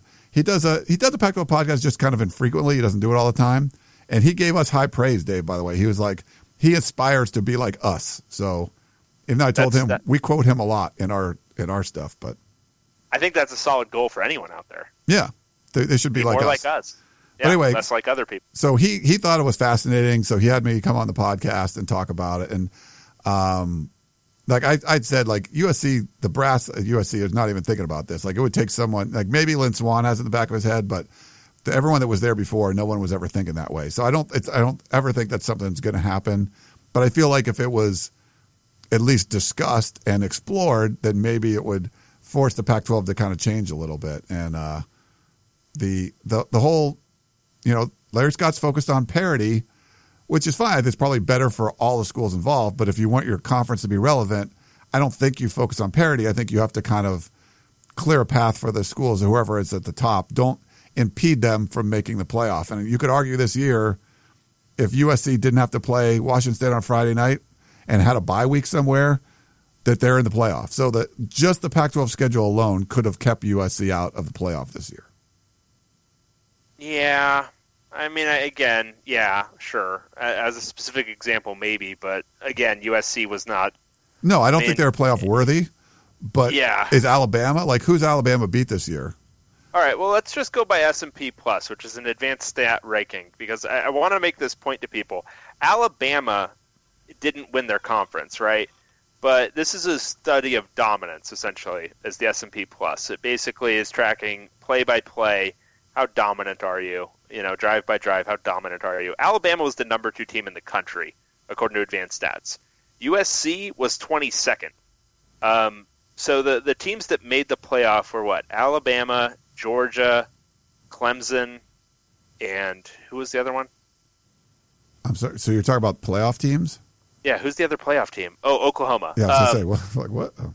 those are all uh, top eight teams in you know according to advanced stats, whereas USC's you know 22nd, and that wouldn't have changed drastically if they beat Washington State by three or lost by three. But if they, you know, if they had a doing. bye week, they might have beat teams. You know, I think Clay Helton's mentality going into the season, right or wrong, was conserving energy and not going all out all the time. And because of the yeah, no but how week- would a bye week have kept them from being um, facing whatever it was a fourth and one against Texas, where if Texas punches it in, they win instead of going to overtime. I mean, I think Yeah, it changed their whatever it was. practice schedule. Like, I don't agree with what they did, but I think that was something that was on his mind all year, and I think it impacted the Right, team all year. Well, I, I get that, but like, I don't know. Uh, The same team that you know was in it, you know, struggling against whatever directional Michigan team they were playing at the beginning of the year, where they were tied in the fourth quarter, um, where they you know nearly lost to a Texas team that ended up seven and five, where they were tied with Cal at halftime or whatever. I just don't. I mean, I, I, I- get the point where if they had beaten Washington State, they probably you know would have made the playoff, but it would have been a very undeserving team in the playoff. Right. Like they wouldn't have been a you know a particularly dominant or great USC team in the playoff, and I don't think getting killed by whatever it would have ended up being Georgia or Clemson or Alabama. Um, I, I just don't think that necessarily does any favors to the Pac-12 either. You know, Well, I mean- especially a year after Washington looked semi-competitive against Alabama, but only because they were playing like really, really well, and otherwise that was pretty much a blowout as well. I just don't think it would have it would have done a real service to the Pac-12. I mean, but you know, the SEC has two teams in there, two teams that haven't even played each other this year. So you're talking about USC and Ohio State. They had to play ten conference games. Alabama only played eight. You're at least giving your teams a chance. And I think if you could argue that if the SEC did something to their schedule that made it so Alabama couldn't make the playoff, that would be a huge problem. Um, USC and Stanford, that's like Alabama and Auburn playing in week two. All that, all that stuff, I don't think makes sense. So that's all reasons why I think, yes, I, I don't think any Pac-12 team deserves to be in the playoff, but you could have made it and and been in there and get the bigger payday and have a chance to win the national championship. You know, I mean that's you don't want to like hold yourself out of that. If a team goes and you know Washington went last year and didn't look all that competitive, fine, whatever. But you don't want to like hold yourselves back, like sanction yourself from going to the playoff. And I think that's what the Pac-12 does. Yeah, yeah. I mean, I get the point. I get the point. I, I, I, w- where I get tripped up is when we start applying it specifically to this season. I think it makes sense as like a as a general point, which is yeah, the Pac-12 should assess the beginning, like when they're setting schedules for the next year. All right, who's our like top four-ish teams? Because you never know, you know, specifically who's going to be Right. super dominant, but who's our top four teams? Let's make sure they don't have anything insane in front of them not necessarily let's set it up in favor of them, but let's make sure it's not stupid. Like I think Washington had a lot of stupid stuff this year. I think they had maybe even a more egregious claim than USC. And again, according to advanced stats, Washington was a much better team. Um, but uh, this is, I, I think they set things up poorly for teams that are going to be good. But I don't think necessarily that any team in this in this league was good enough to make the playoff this year. I think it's like a it's a weird it, it's not a weird time to make the argument but it's not like a perfectly fitting time because anybody like me just now can come back with well any pac 12 team in the playoff would have got killed anyway um, I mean, but I yeah think the one thing you could argue though too is like they put roadblocks in front of all the top four teams. Like, you know, Washington State. Uh, what did they have to play? They played Cal on a Friday after a road game. Then they had, you know, and they would have had if they had made the championship game, they would have played at Seattle and then come down to Santa Clara on a Friday night. Stanford went to frickin' Australia, played the the favorite in the Pac-12 in week two, um, and then had, you know they end up losing. You know, so if they're not doing that, maybe Stanford doesn't lose to San Diego State, and they're a little bit better, and and Yeah. you make everybody a little bit better. And you know, Washington losing, uh, they had to go a Friday night to play Stanford. Washington and Stanford on a Friday night, like, are you freaking kidding me? Um, and that's what they had to do. So it's like roadblocks were in front of all the power teams. They all end up losing, and it makes those games at the end less important. So I think you're hurting the overall upper end brand. Don't do that. Let teams teams are going to screw up anyway. Don't put roadblocks in front of them and and help them screw up. well and i would also say they put roadblocks in front of a lot of the crappy teams too i mean cal and ucla both had friday night road games as well um, that were just i mean and cal was playing a friday night road game on six days rest same as everybody else at the end of the year um, it, it's more just I, I, I, we're talking about it in particular, but it's more just uh, this is a systemic issue with the entire conference, which is they're, they're run by idiots who don't get football and don't understand the, the the sport, and so the schedule was extremely stupid this year. It's you know mildly competent next year, but it was a bad, horrible schedule this year. Um, and it affected. I think uh, the more noticeable one is it affected the teams that you know had a chance, but it affected everybody. Yeah. Nobody won a Friday night road game in this conference. Um, so I just you know it's it's it's screwed up. So um, it's getting fixed next year to at least a certain extent, but um, yeah, I mean I, I, I get your point. Like I completely get it. It's just I, I don't know if this year it would have it would have necessarily you know if USC doesn't lose that game, they're in the playoff, but they might be getting killed um, versus you know, and they might get killed against Ohio State. Uh, but I just you know I think this is maybe a a better result for that program. Maybe not for the Pac-12 as a whole, but maybe better for the USC program. Yeah. All right. Uh, you want to go? Your buddy's next, I think. Okay. All right. Let's do this. Um, Hythloday Almond. Oh, you know what? We were supposed to do a segment on his last question in this episode, but we have the planning uh, ability of a pair of morons. We'll get to it next week. We'll Yeah. get to it next week. Um, all right, this is Dog Whistles from Hythloday Almond. I'm happy to learn I've inspired a new segment breaking down structural aspects of programs. I look forward to hearing it, and of course, the fat royalty checks. Once we actually record it, maybe. Uh, three issues come up repeatedly on the podcast. One, the Pac 12 has many silly policies, policies in terms of scheduling, kickoff times, and officiating. Two, the champion has now been left out of the playoffs twice. And three, the conference should be making more money. Your listeners repeatedly write in to suggest these things are connected, but I get the sense you, Dave and Ryan, don't actually believe they are. Two years ago, I asked about Stanford getting left out because they lost to Northwestern and Oregon, and you replied that you would uh, that they would have played those teams even with an eight game conference schedule and that the trees were left out because they just weren't that good. Earlier this year, I asked you if more revenue actually means anything for schools like USC and Stanford, which already have sufficient resources to meet their program goals, and you said nope. It's just a dick measuring contest for them, and additional revenue is only significant to a school like Wazoo. This year, you've both repeatedly stated that you don't think USC is one of the four best teams in the country, but they, that they'd have snuck into the playoffs if the poor Trojans had just one more day of rest before facing the mighty 33,000 in Pullman. I'm not sure if Wazoo is the hero or villain in the narrative here, but Ryan's heel turn with wanting USC to ditch the deadweight schools is at least amusing. So, what am I to think on connecting these things? Do you seriously believe it would be great for the Pac 12 if its undeserving champions, through some presto change of conference policies, defraud their way into the playoffs and get killed by better teams in order to have a playoff distribution check sent to all that have not programs who, in gratitude, would agree to stop upsetting their betters and donate another waterfall to Heritage Hall, hire referees with the wisdom of Solomon, and construct a broadcast tower so powerful it forcibly blasts the Pac 12 network into the bridgework of East Coast fans? And that the sweet but unearned manna from heaven would at la- long last make all the teams your listeners root for stop sucking at football. And if you don't believe this nonsense, aren't you dog whistling your listeners by implying that it's the conference that's screwing them instead of the reality that they have serious competitive problems of their own making because they hire shitty coaches and have fickle fans? wow, that was poetry. I like that was that. was gorgeous. You have to have a name like Hythloday to to write that. I would say. That was beautiful. Well, that's I mean that's a that's a pseudonym. I don't know what or a nom de plume, if we will. Um, wow, uh, there's a lot to digest here. I wish I'd read this one before I read it out loud. Uh, I don't know. I, I, I, where I stand on this is sort of like a, a middle ground, where yeah, the Pac-12 does screw some things up um, big time in a lot of ways. But I also like the point I just made when we were talking about the last thing. Wow, this really dovetails nicely, actually. Um, the point I just made is that I don't think anybody in the conference was good enough to win a playoff game this year. So maybe it's simply that, you know, does uh, here's a question: Does USC having Clay Helton put them at a competitive disadvantage um, with being a potential playoff team? Like if they'd had, you know, prime Pete Carroll this year, are they a playoff team?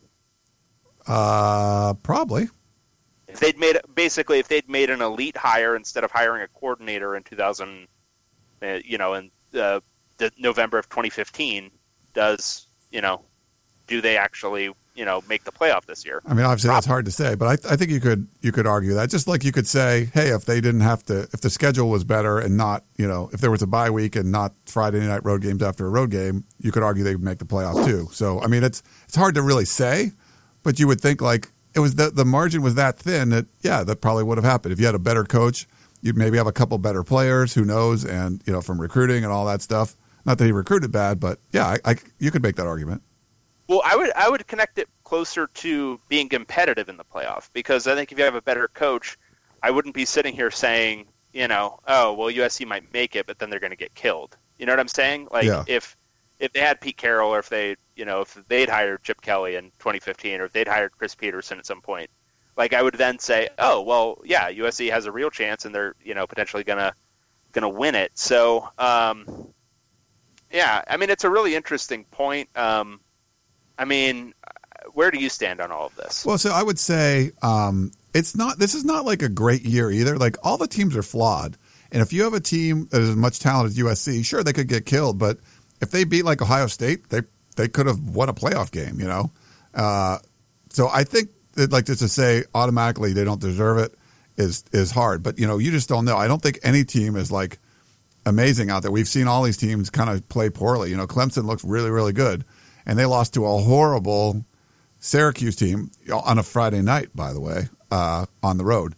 Um, so I, w- by, by, by, by three points. uh, I would say, as far as the revenue stuff goes, I don't ever remember saying it doesn't matter um, for the bigger teams. I think the problem is not just the daily budget. You're like, okay, you have money, you have plenty of money, and I think Larry Scott's like, we've never had the most money. Well, the problem is that the gap is just going to get wider and wider, and and the Pac-12 is stuck in this terrible TV contract. We had Fox and ESPN that came together, so it was like Republicans and Democrats like agreeing on something. Like something's weird about that. Like they have to both be getting over on the party that they agreed with, and they are. Um, it's a great deal for Fox and ESPN. It's not a great deal for the Pac-12. That gap is going to get wider and wider, and I think it's going to hurt probably the lower teams even more. Um, because if you're, you know, if you're talking like Rutgers and and Washington State or something, do you want Rutgers, who's pretty terrible at football, making like a hundred million dollars more over like a five year period than Washington State? Like that's you know program changing money. Um, and I think there was a, a boom in the beginning, and we saw a lot of you know coaches got hired and all that kind of stuff, and some facility upgrades. But everyone else is going to be making a lot more money going forward. Like you can't just sit on your laurels. I think it's I think that's a big part of the problem, and it's not about USC leaving behind Oregon States of the world or Washington. It's not really about that. It's about they're just a program that could, you know, in my you know my theory is could survive on their own, and if you can make more money doing it and not have to deal with a lot of the problems in the Pac-12, there's a reason you should at least consider it. And if if you at least look at it and force some change in the Pac-12, it makes it better for everyone else. That's just what I'm saying. Yeah, I mean, I, I get all that. I mean, I- like I'm looking at it from like the UC perspective too, because a couple of these uh, teams are UCs. Um, like there are stipulations in like how much you can even pay coaches from the UC Regents. Like it's not like this is like the arms race of money. Like there's only so many different places you can put it. Like Rutgers with a hundred million dollars is still Rutgers. I mean, it's not like it's suddenly going to become Ohio State because it has a hundred million dollars. It's never going to be Ohio State. They're never going to be able to. Uh, uh, coaching salaries aren't ever, especially at like state universities, especially at public universities, they're never going to be like twenty million dollars a year. Like that's just not where this arms race I don't think is going. I mean, it's taken.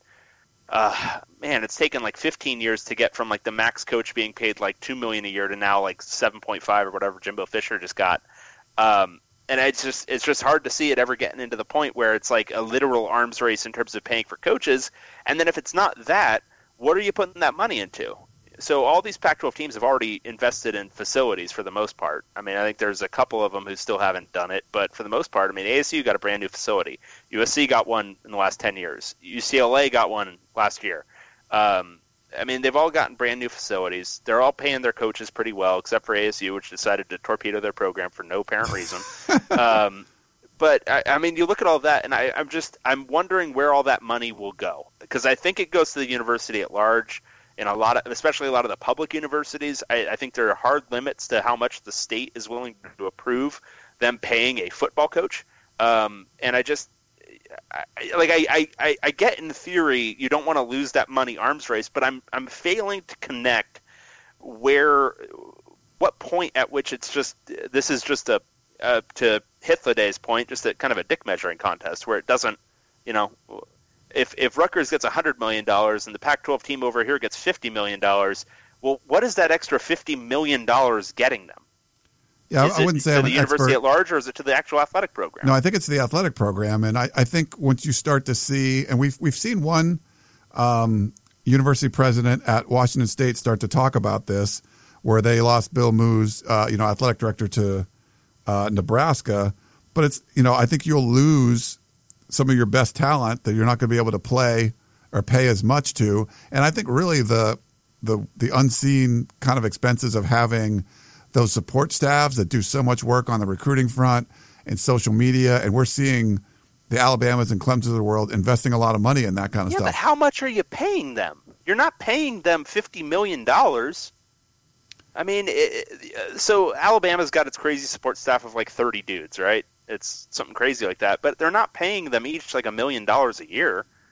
I mean, a lot of those guys are like not GAs, but they're dudes making like maybe you know forty or fifty grand a year. I mean, that's doable under uh, pretty much any one of these Pac-12 teams' budgets right now. They just don't do it, and I think that speaks to you know maybe the competitive problems of hiring and you know running an organization. I know Chip Kelly a little bit info about him. He doesn't like having a huge staff of support people. He thinks it's too many voices in a room and that sort of thing. So it can also be a preference thing. I just, I, I yeah, okay. But you- were finishing your point. No, no. I mean, I mean, I'm not. I'm not an expert on the expenses and how the, the budgets are run from athletic departments. But if you are if you're Washington State and you're competing with other schools at similar levels in the Big 12 or the Big 10 or the SEC and you know there's a $20 million revenue gap in television every year, year after year, and that just keeps going on and on, I, I would think that's going to have a, a major toll.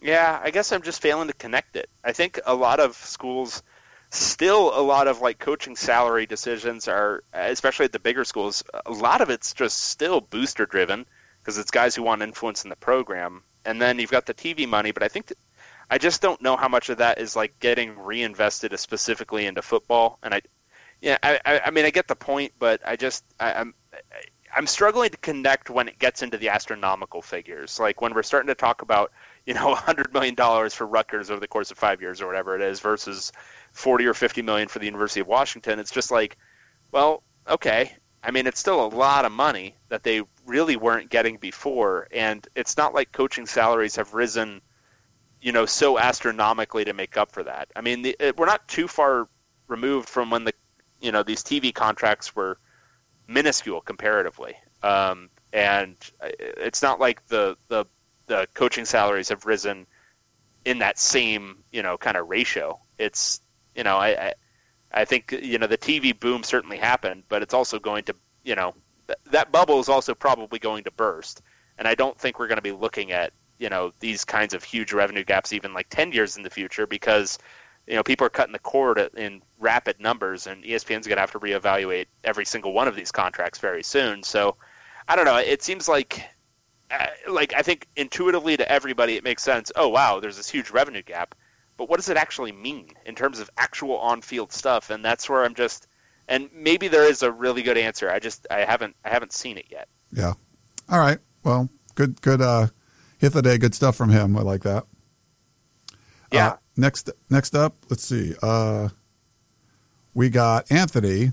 Hey Ryan and Dave, what are your thoughts on the new coaching salaries of Pac-12 and the SEC? For the Pac-12, Every one of these guys wants to talk about money, Ryan. Yeah. Everyone. Chip Kelly, 4.66 million. Mario Cristobal, 2.5. Herm Edwards, 2. Jonathan, Jonathan Smith, 1.9. The SEC, Jimbo Fisher, 7.5. Dan Mullen, 6.1. Jeremy Pruitt, 3.8. Chad Morris, 3.5. Matt Luke, 3 million. And Joe Moorhead, 2.6 million. Thoughts? Yeah. I mean, uh, Chip Kelly, um, he's getting the 4.66. Um, was offered more by Florida, as far as I know, but saw UCLA as a better job. And then the other three, I mean, Mario Cristobal, nobody was interested in hiring for head coach, so they could get him for basically, you know, anything they wanted. Herm Edwards, another guy nobody was interested in hiring as a head coach. They got him for whatever they wanted. Uh, I guess his agent got him an extra, you know, million dollars more than he's probably worth. Uh, and then Jonathan Smith, uh, you know, it's his first head coaching job, and he's getting like a big time. I mean, a big time Power Five job. It's not a great job, but it's a Power Five job as his first head coaching gig. So those all seem pretty fair to me. Um, Jimbo Fisher is a proven national title winning head coach. Uh, 7.5 is insane. 10 years for 75 million is insane, um, especially when you factor in that it's guaranteed. Um, Dan Mullen is a proven coach, um, having coached like 11 years at Mississippi State and turned that program into something that's actually credible.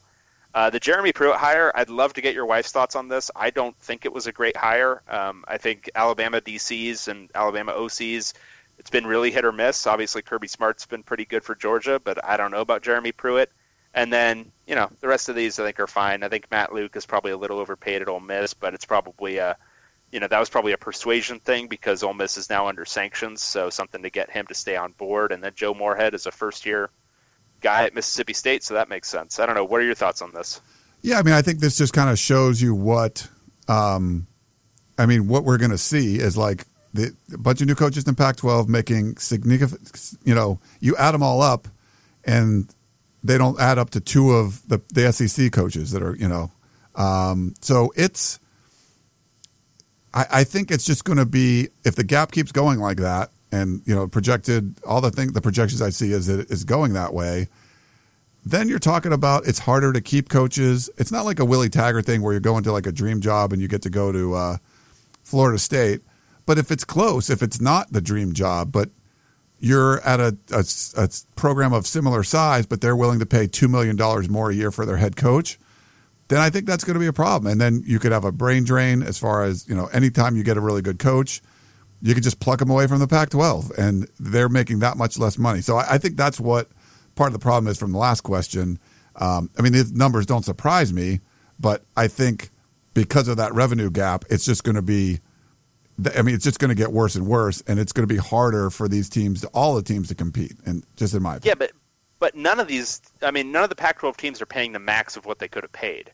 I mean, ASU is fresh off of you know Todd Graham getting well over three million dollars a year, um, and they're paying Herm two million. Um, these are all I. They read to me they're discount hires. They got Jonathan Smith. He's an alum. They think it's going to work out. They just dealt with, you know, Gary Anderson quitting on the mid-season, so they want a guy who's loyal to Oregon State. That makes sense. Herm Edwards is whatever Ray Anderson's best buddy, so he gets uh, the job at ASU. And Mario Cristobal's a coordinator who, you know, last had a job as a head coach, you know, seven years ago. But I mean, Chip Kelly at 4.66, that's a hard line set by the UC Regents. Um, that is, I think, 30% more than Jim Mora was going to make this year, which would have been uh, that's the that's the hard cap from the UC Regents uh, before you have to get reapproved at the contract level. So.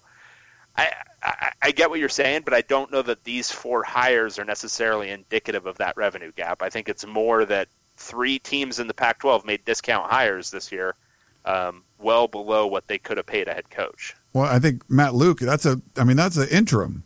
You know, that's a discount hire too, and he's getting more. Yeah, you know, but it's but it's Ole Miss under sanctions. I mean, and I I don't know. Maybe there's a premium you have to pay to you know to get a head coach in the SEC, especially in the SEC West, where you're going to be in a really competitive division where you have to deal with Alabama constantly making the playoff, let alone winning their division. So, um, you know, I, I I think there's some circumstantial differences for sure. Um, and yeah, there's there's some revenue difference, no no question, but I don't know that that's indicated by the by the amount they're paying their coaches necessarily. But maybe I'm wrong. I could 100% be. I just you know, Chip Kelly's Chip Kelly took a you know took a healthy discount from what he was going to get paid at Florida. He was probably going to get that six million that Dan Mullen got to coach at UCLA, and uh, I don't. For some of these guys, I don't even know that it's necessarily the biggest of deals to get seven versus six or five versus four or whatever it is. I think they're going to look for situations that work for them. Yeah, and I think that's the thing is with it's going to limit the Pac-12 more, where you're going to have to find people that if this was a straight up bidding war and UCLA wanted Chip Kelly and Florida wanted him, like Chip UCLA's not going to win it. You know, they're going to get he's going to get more money at Florida. But Chip Kelly's personality, he's more of a West Coast. I mean, it would just fit better on the West Coast. So you have to kind of find those. But if you get other ones where it's not a guy that needs to be in the Pac-12, he could go anywhere, and an Ole Miss is able to offer more than UCLA and he goes to Ole Miss. Like you don't want that happening. Like you don't want that kind of stuff. And I, I think that's what it can can lead to. But you know, yeah. I, I, but like I look at like Jeremy Pruitt, Chad Morris, Matt Luke, and Joe Moorhead. Which of those four guys did Oregon State, Oregon, or ASU would they have even wanted? I mean, Yeah, maybe probably not. Chad Morris, maybe, but like Jeremy Pruitt wasn't going to be a candidate anywhere outside of the SEC because that was the main reason Tennessee hired him is because he has SEC experience. yeah, Um, Matt Luke was the interim at Ole Miss that they promoted, but I don't think he was any kind of hot candidate. Joe Moorhead, perhaps, but Joe Moorhead's a guy without any West Coast experience or ties. So, I, yeah, I mean, there's there's some circumstantial, you know, stuff there. I just don't know that you know these guys are dudes who wouldn't have even been like considered for Pac-12 jobs. Now, Dan Mullen maybe, and Dan Mullen maybe at six million dollars a year. That's not something a Pac-12 team is willing to pay for a guy who, you know, certainly turned around Mississippi State, but never turned it into anything great. Um, but I don't know. I mean, I think at this, especially at this mid to lower tier level, um, like if if Tennessee doesn't go after Jeremy Pruitt at 3.8, but Oregon decides to turn around and offer him three, is he coming to Oregon? I mean, or is he waiting around for the next SEC opening? no, I think I mean, I think he would probably come. But then the problem is that if he does well, then an SEC school offers him four and a half next year, and then he's gone. You know, and that's maybe the issue with ever you know really and this is uh, there is like a real legitimate like west coast like east coast divide here um, which i think should be especially in context of the taggart thing when you hire a guy who's like florida ties or sec ties and you hire him out west and you're not say usc um, or you know maybe University of Washington, or maybe maybe maybe maybe UCLA, um, I think you do have to be in fear of that. Like especially a guy like Taggart, um, the first big Florida opening that comes up, he's going to be talked about it for it at least, and Yeah. that has to be a consideration even when you're doing the hiring. I think it's just the Pac-12 is a different deal from. I mean, it's it's the one major conference that's this far. I mean, it, and significantly further away from the rest of them. So it does involve a little bit more, you know, fit. I think when you're looking at who's going to be a head coach out here, and we're kind of getting away from the money now, but I think that has to play into the conversation. You know, Yeah. the SEC schools have to be super competitive in salary compared to Big Ten, ACC, because they're all competing for the same pool of guys who recruit that whole area and all of that deal. Um, the Pac-12 uh, certainly is to an extent, but just not quite as much because they don't. You know, the guys who have Pac who have West Coast ties, um, they're only really going to the Pac-12. Maybe a couple of Big Ten schools, maybe a couple of Big 12 schools like Oklahoma or you know Nebraska or Texas. Like maybe those guys will end up with guys who have um, you know real West Coast ties. But for the most part, the West Coast guys stay in the West Coast. And I'm really interested to see what Oregon does with Mario Cristobal if and when you know Mark Richt retires at, at so say Cristobal does really well there and Mark Richt retires at Miami. Is Cristobal leaving?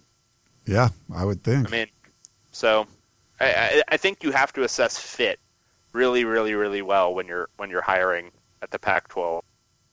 yeah. It's almost it's level. almost like one of us is like more fiscally conservative and one of us is more fiscally liberal and well the money doesn't Yeah. matter all that much just- and you- money you just- means a you- lot. You, can't stand that revenue gap. You cannot stand it under any circumstances. And I get it. I get it. All right, we got one last question. Uh, this is from our man Zach. Um, hey Ryan and Dave, let's get right to the questions this week. One, I get the frustration at Larry Scott, but as an objective consumer of college football, can't we admit that the Pac-12 didn't have a team on par with any of the playoff contenders? Did everyone get a memo that we're just going to ask like the same question in different ways a bunch of times? Um, is it really Larry Scott's fault that the Pac-12's very elite, once-in-a-decade conference champion is a touchdown dog on a neutral field to a team that let Iowa hang 55 on them? Um, we kind of went over this. Uh, yeah, but I, I, yes, we get your point. Um, but Ryan's point is a good one. That if um, you know, if if they'd done a little bit better scheduling, USC could have made it into the playoff. But yeah, I mean, it's still been you'd be a seven point dog in the playoff against a similar team, and like at least you have a chance to win the national championship at that point. Right, right, right. And I think that's a fair point. Um, it's just a question of whether, you know, and it gets into all that deserving question. Um, two, piggybacking on the first question, do you see the Pac-12 team, uh, Pac-12 team having the pieces in place to make a legit run in the national title next season? And has there been recent teams that, for whatever reason, didn't make the playoff but would have been on the level with the top teams at the end of their respective seasons? SC last year and Stanford the year before come to mind. Um, next, it's so hard to project how things are going to look Yeah. next year because all right, so UCLA just hired Chip Kelly. If this is Chip Kelly from Oregon, he's going to take whatever random spare parts UCLA has, and they're going to be really good next year. Now, is that going to happen? Who knows? I mean, and maybe it takes more than a year, but that could happen. USC could be really good next year um, if Sam Darnold stays, and if he doesn't, it might be you know a question mark. Um, Washington should continue to be very good under Chris Petersen. Are they going to be good enough? Are they going to have? Are they going to have you know a top eight quarterback in the Pac-12 next year versus a top ten? we just don't know. Oregon Oregon could be really good next year. They could be. They could be. They've got Justin Herbert back. They've got a lot of key pieces back. Their defense, um, hopefully, if Jim Leavitt leaves, still sustains some of what they did this year. But even if he, but if he stays, definitely, probably, definitely, probably, uh, definitely will.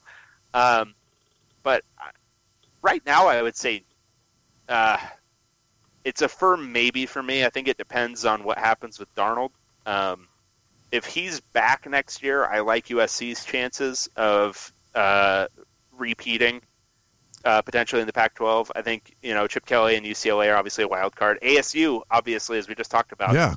has potential to be a nine-win team next year and be a spoiler, especially in the South. Um, I don't know where where do you stand on next year? Who do you think has a chance? Uh, well, is, okay. Is there a chance Rosen comes back, or is there not? Like I've heard rumors that could potentially, or is that no? I think it's a I think it's a firm no. Okay. But maybe. I mean, I think having your quarterback back, and it's hard to win the Pac-12 without without that. So I would look if a Darnold comes back. I think USC is talented enough that they'll be in the mix. I think Washington uh, will certainly be in the mix. I mean, um, I mean Stanford again. Uh, you know, no Bryce Love, right? Or K, you know, KJ Costello. I get, yeah, I think probably not Bryce Love. yeah, I would guess. Um, you know, but they're always they're always in contention. You know, they don't have to go to Australia this year. I think so. I think that helps. Uh, I don't know about Washington State. They're just kind of disappointed me a little bit. Um, but you know, Oregon is like that fact that the team in the in the North that I think has that potential. If Willie Taggart was back for sure, but you know, we'll see what happens there. And then ASU in the South is going to be um, interesting to watch. Not you know, I, if Herm Edwards is just a CEO and the, the coordinator, so I thought did a good job this year, kind of build on that. If they can build on six and three in the Pac-12, I mean that's pretty freaking good, you know.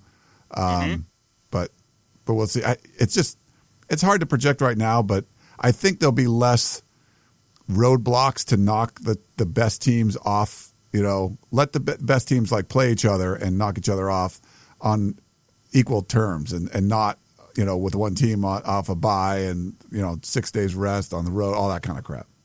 Yeah, and then um, the teams that that were playing I, Stanford in 2015 is always the one that comes to mind for me um, because that was the I think that was the team that lost to Northwestern at the beginning of the year in that Yeah. really weird game. And if they hadn't lost that game, that offense was spectacular by the end of the year. They had that really fun game against Notre Dame. Um, that's the team that I think they could have gone into the playoff and really wrecked some stuff. Um, and they were just a little bit away, I think, in the rankings at the end of the year. Um, but yeah, if they'd beaten Northwestern, I think they would have been a shoe in for uh, the playoff, and you know that could have been a that's a big what if team for me. I think SC by the end of the year last year, especially against uh, obviously in the Rose Bowl against Penn State, um, that offense was just playing spectacular football. I don't know if they rose to the level of Stanford in 2015 for me, but I thought SC was really good at the end of the year last year. Yeah, I would say Stanford 2015 for sure. Just that early out of conference, and that was like a 9 a.m. game or something too. Like, oh, it was so bad. It it's just brutal. another another like just self inflicted wounds that you don't need to do. Like in Alabama, Auburn's not doing that. Like you you didn't need to do that, and so that's that's the kind of stuff where yeah, you should have won that game anyway, but. It's hard to win all of these college football games, and if you put more, you stack the deck the deck a little bit more and more against you, you're going to lose some games, and it could be a really costly game. And that, you know, I think that one certainly was. USC last year, they would have had to beat if they beat Utah, and then they won their last like ten games after start, you know, putting in Darnold, and t- Darnold was like ten and zero instead of nine and one as a starter, uh, and they could have easily won that game at the end anyway. I, I think it would have been a different story, and the, the storylines there. But yeah, they were playing awesome at the end of the year. Yeah. That's it, I think, right? There's there's one more question. Oh, we do. at the end. Oh, Uh, this what are your, uh, from Zach? What are your biggest concerns, and what are you most optimistic about for the LA schools going into the offseason? Oh, I'm sorry. It's the same point. Okay. Let's see. Biggest concerns and most optimistic. Uh, I guess I'll go first. So for USC, I think it's just um, they can't have like silly juniors go pro again. They've had that happen pretty much every year. Guys that aren't going to get drafted and shouldn't go pro, but they do. Um, if it's a you know a Juju Smith or Adoree' Jackson, like yeah, that's fine. You know, Ronald Jones is going to go. Sam Darnold, no argument if he goes, but there's other guys that are like probably shouldn't be going, and if they go, I think that will kind of hurt them a little bit. But the main thing I think USC needs to do is uh, kind of upgrade the coaching staff a little bit, get rid of a couple guys in key spots, bring in some other dudes. They, they hired one guy last year, and I, I thought it was a home run hire, Deland McCullough out of Indiana. Get a guy that has no USC ties. Just go get whatever position it is. Just go find a good one in the country and go bring them. You know, and that's it. Don't don't hire someone that you know and all that kind of stuff. So I think if Clay Helton does that, they'll be okay. For for Chip Kelly and UCLA, I mean, uh, the big the the, the biggest hurdle is done. You got Chip Kelly in, and now you got to let him do his thing. So I don't have a whole lot of concerns with UCLA. Like I, I, I'm like Dave. Like, don't worry about some guys decommitting and all that kind of stuff. If it takes him a year or two to to get what he needs done, done. But you got the big fish. You got the the main hire that everyone wanted. Now you just got to kind of let him do his thing. Yeah, um, yeah. I think uh, I'll say it for you. I think USC should be in the market for a new special teams coordinator. I think that'd be a good thing for them. Um, I think that was a concern this year. I think it cost them some points. I did a little study on. UCLA special. I, I, did, I did a little study on UCLA special teams, and they were also bad. Um, I think LA, uh, the LA schools in general, could do a little bit better on that key but forgotten often aspect of the football game. Um, for UCLA, I think uh, Ryan hit it on his head. Chip Kelly. Uh, so you just kind of let it play out at this point. I think if you're if you're if you want to have something to worry about in the offseason, I don't think you know when when Jim Mora was hired at UCLA, he took over a lot of talent from Rick Neuheisel, and I think Chip Kelly takes over even a little bit more talent. But at a few key spots, UCLA's not very good, and I don't know if it's going to necessarily show up even under a new staff because you know some guys you know they'll they'll suddenly come to life under a new staff. I, I think at linebacker, uh, UCLA just kind of lacks really top end talent, and on the offensive line, I think there are some smaller issues as well. Um, but uh, that's you know getting into the weeds of it. I think even with those issues, I think it's going to be probably a pretty good season next year, and then potentially, you know, a really really good season in 2019. Um, so that's you know I think I, I think both schools should be going pretty optimistically into the future at this point. Yeah, I would think so. Um, you know what's crazy? How the hell did we go over two hours again? We're never going to go under two hours. We had again. one game to preview. one game to preview, and we uh, talked for forever about. We we talked to Chris Karpman. That feels like ages ago now. Yeah, that was We- that was this we- show, right? We talked to him this Yeah, show. that that was this very show. We did the All Pac-12. We argued about money for like 30 minutes, and uh, and now here we are. Here we are at the end. So we know Dave doesn't like money. He's like money doesn't matter. I hate money, obviously. Although then you had this plea from the beginning that you were like, I moved out of LA because I because of money, and then you're because like, because I hate it. I hate it so much, and there's so much of it in LA, and I just had to get away. oh, good stuff. But I thought it was I thought it was a good show. Chris was great. He killed it, and uh, hopefully that gives everyone a, a better perspective uh, on Herm, the Herminator. Uh, he he does know what the Sun Devils are. Uh, he doubt, now knows that the fork is up and not down. Um, he knows about These jerseys. Big steps. Big steps. Yeah. You need to know about the jerseys. Um, Mm-hmm. I wonder how many, those are things that were like, that they allowed to be like public. Like, how many like behind the scenes kind of things have happened? Like, someone made a comment like, hey, Herm, they don't wear belts anymore and stuff like, like this stuff like, like, there's got to be some things like, really? Like, that's how that works? You know, like, there's got to be some of those. Yeah, I mean, he hasn't coached in the college game in like 30 years. I mean, how was that recruiting test for him? you know, I'm like sure- the test they all have to take before they start recruiting. How was that? So he must have passed it, right? Because he's already talking to guys. I would but- assume so. I would assume so. I don't know if they've changed the rules on that thing, but I I, think would you have to pass it. Yeah. Yeah. Um, yeah. It, it might not have been a first time. I mean, it might take a. Yeah, it might have been like a driving test type deal where you know third time's the charm, whatever. And I think some like the like with the arguments I got with some dudes on Twitter where they're like, he's going to kill it in recruiting. I'm like, dude, these kids don't know who he is. And uh, I think Chris is I like kind of heard bad reviews about him because he used to he did the um wasn't he at one of the All American games? Like he he's a guy who like would Yeah. go and like counselor. I heard some like bad off the record reviews of him. Like really when he was he- running that. he was just kind of awkward to deal with and like that whole thing. So I don't, I, and the, the uh, you know I probably shouldn't even be like saying that unsourced, but like I I, I, didn't hear anything good from him about uh, anything good about him from those those All American people. Uh, Bull practices that everyone keeps talking about is a reason why he's going to connect with the kids now. Well, just- you know, like Deion Sanders is one of the coaches down there, Yeah. and it's like, yeah, it's fine. Like he's, you know, he's a legend. Like I don't think the players care, but if it's like a former coach, there's probably some level of coaching expectation, and if if the reviews are bad, that's yeah, probably all not that good. I mean, if you're like a 16 year old kid and he walks into your door, you know, through the door, like mom and dad know he is, and if the problem's going to be like, oh yeah, I've seen you on a meme, like that's, if that's Like, how you know, his memes i had to go look him up again because i forgot like because there's so- many of these things that happen like these coaching tirades.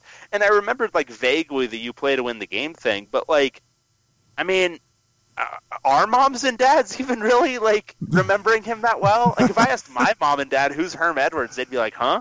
I don't know. And so like I don't know what their name recognition is there. I mean, I think among media types there's certainly some, but like average family raising a kid playing football.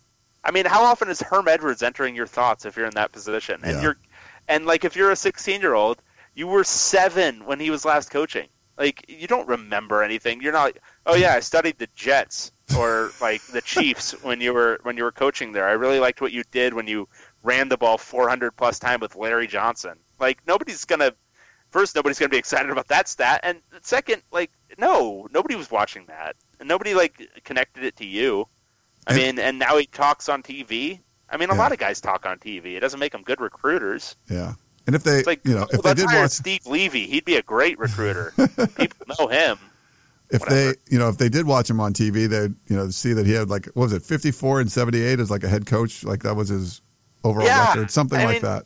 I hope I Dude didn't was a wrong. bad coach. Bad, not good. Bad. Now, some people argued with me on Twitter. He did make the playoff like four out of eight years and stuff, and I was just like, yeah, and he was two and four or something in the playoffs, and uh, I don't, I don't know. makes the playoffs in the in, in the NFL besides the Browns. Like everybody does at some point. Yeah, it's like kind of an every other year thing. Like, oh, you make the playoffs this year, and that's that's what yeah, it was. it's But it's the league of parity. I mean, there's there's one team that you can guarantee is going to be in every year, and that's the Patriots, and there's one team that's going to be out of it every year, and that's the Browns, and everyone else is in the middle. Yeah, I This think uh, to figure out. it's funny. Like he seems like you know a, a, a reasonably nice guy. Like there's part of me that's that is rooting for him, even though I know I don't think there's a part of you that's rooting for him at all. I'm guessing, but part of me like that would be kind of interesting. Even though I predicted it would be a tremendous crash and burn, I wouldn't mind being wrong if you know for some reason he did some like great humanitarian stuff and it was this awesome story. Like I wouldn't mind that, but my gut just tells me I, I, I'm not rooting against him. I'm just you are. I'm, I'm a, well, no, I'm, I'm. Well, yeah. Well, now that I've actually staked my claim to a point here, Right. yeah, I'm definitely rooting against him because I want to be right. But I'm not rooting against him from like a, you know, like I, I hope this guy who I don't know at all does poorly. It's more just, it, it it's such a, such a bad process hiring. Like the things that bother me generally are like the bad processes. Like if you end up with a bad result, but you have a good like so just strictly in football terms, if like bad things happen, like you lose a game by three, but you manage the game really well, I'm going to be a lot more excited about that game than a game where you won by two touchdowns, but you should have won by seven, and you played so poorly, and there were so many issues, like the the clock management was terrible. Like I'm going to be more upset about that one because it's it's the process, and the process of hiring this guy was such a complete joke, and the process of rolling this guy out was such a complete joke that it's just it's it's hard to be in support of it in any real way. And I think you know Karpman's board is a good example of this. I think there's a lot of people who you know in the fandom section are just going to be like, all right, well he's the guy now, so we're going to you know support him blindly.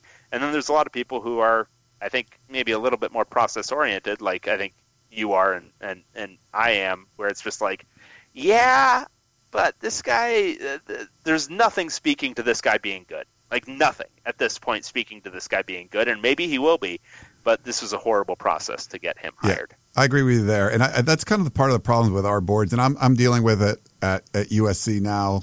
Um, and it always happens is that you stake your claim. So we dis- we said, hey, Herm Edwards is going to crash and burn, biggest train wreck ever. It's going to be awful, and so you kind of have to root for that, right? But I, I think the problem with our message board sometimes is so when the pe- when like Clay Helton was hired, there was dudes that are just like this is the worst because the process was bad. I mean, it, it was the same thing. Like he's had pretty good results since he's been hired, but the process to hire him wasn't good. And these people stake the claim, and then they'll just go over the top and be like, they'll make these silly arguments to the point where it's like, yeah, I get that he shouldn't have been hired, but he did win the Pac-12 was 11 2. Like you have to at least acknowledge that. Like if there's some success, if Herm Edwards had some success, you're like, I think the way that the process was terrible, but and and maybe the whole team came in and the, the staff was the same and he didn't do a whole lot and the the you know it was a young team that most people were coming back and all you could argue all that stuff but if he has great success you're like but he they, they did go 10 and 2 this year or something whatever it is Oh That- yeah, for sure, for sure. Yeah. And we'll be talking about it on here because we're not here to root against Pac-12 teams.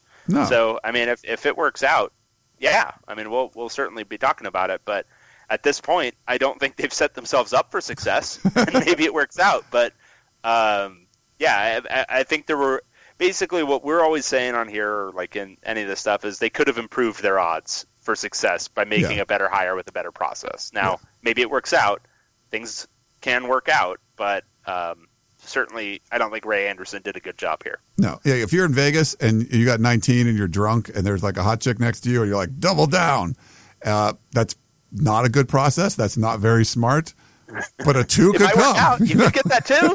Who knows? it's like it could, but yeah. Um, oh, see, Vegas comes back to money. All right. Well, I guess we should. Follow the money. You'll find it at the end of our podcast. All right. Well, I guess we should wrap it up. Uh, David, um, good show. Let's. It was great. It was wonderful. I laughed. I cried. Yeah. Great. And it, you know, we're doing it this off season, man. People might not believe us, but we're going to keep it going. All right. So we'll keep going through signing day. After signing day, we're still going to do shows. Okay. So just let people know. Yeah. We'll, we'll figure out at a later date what those shows are going to involve, but we're going to do them. Yeah, and get the, get ready to send those questions in. Tell us all the you know like all the stuff of ranking the worst this and best that and all that kind of stuff. We'll we'll we'll take the whole off season talking about all that stuff. Hell yeah. All right. Well, that's David Woods. Uh, I am Ryan Abraham, and you've been listening to the podcast of champions. If you're still listening, bless you. We give you kisses on both cheeks like they do in Europe. And uh, thanks for tuning in, and we will talk to you next time.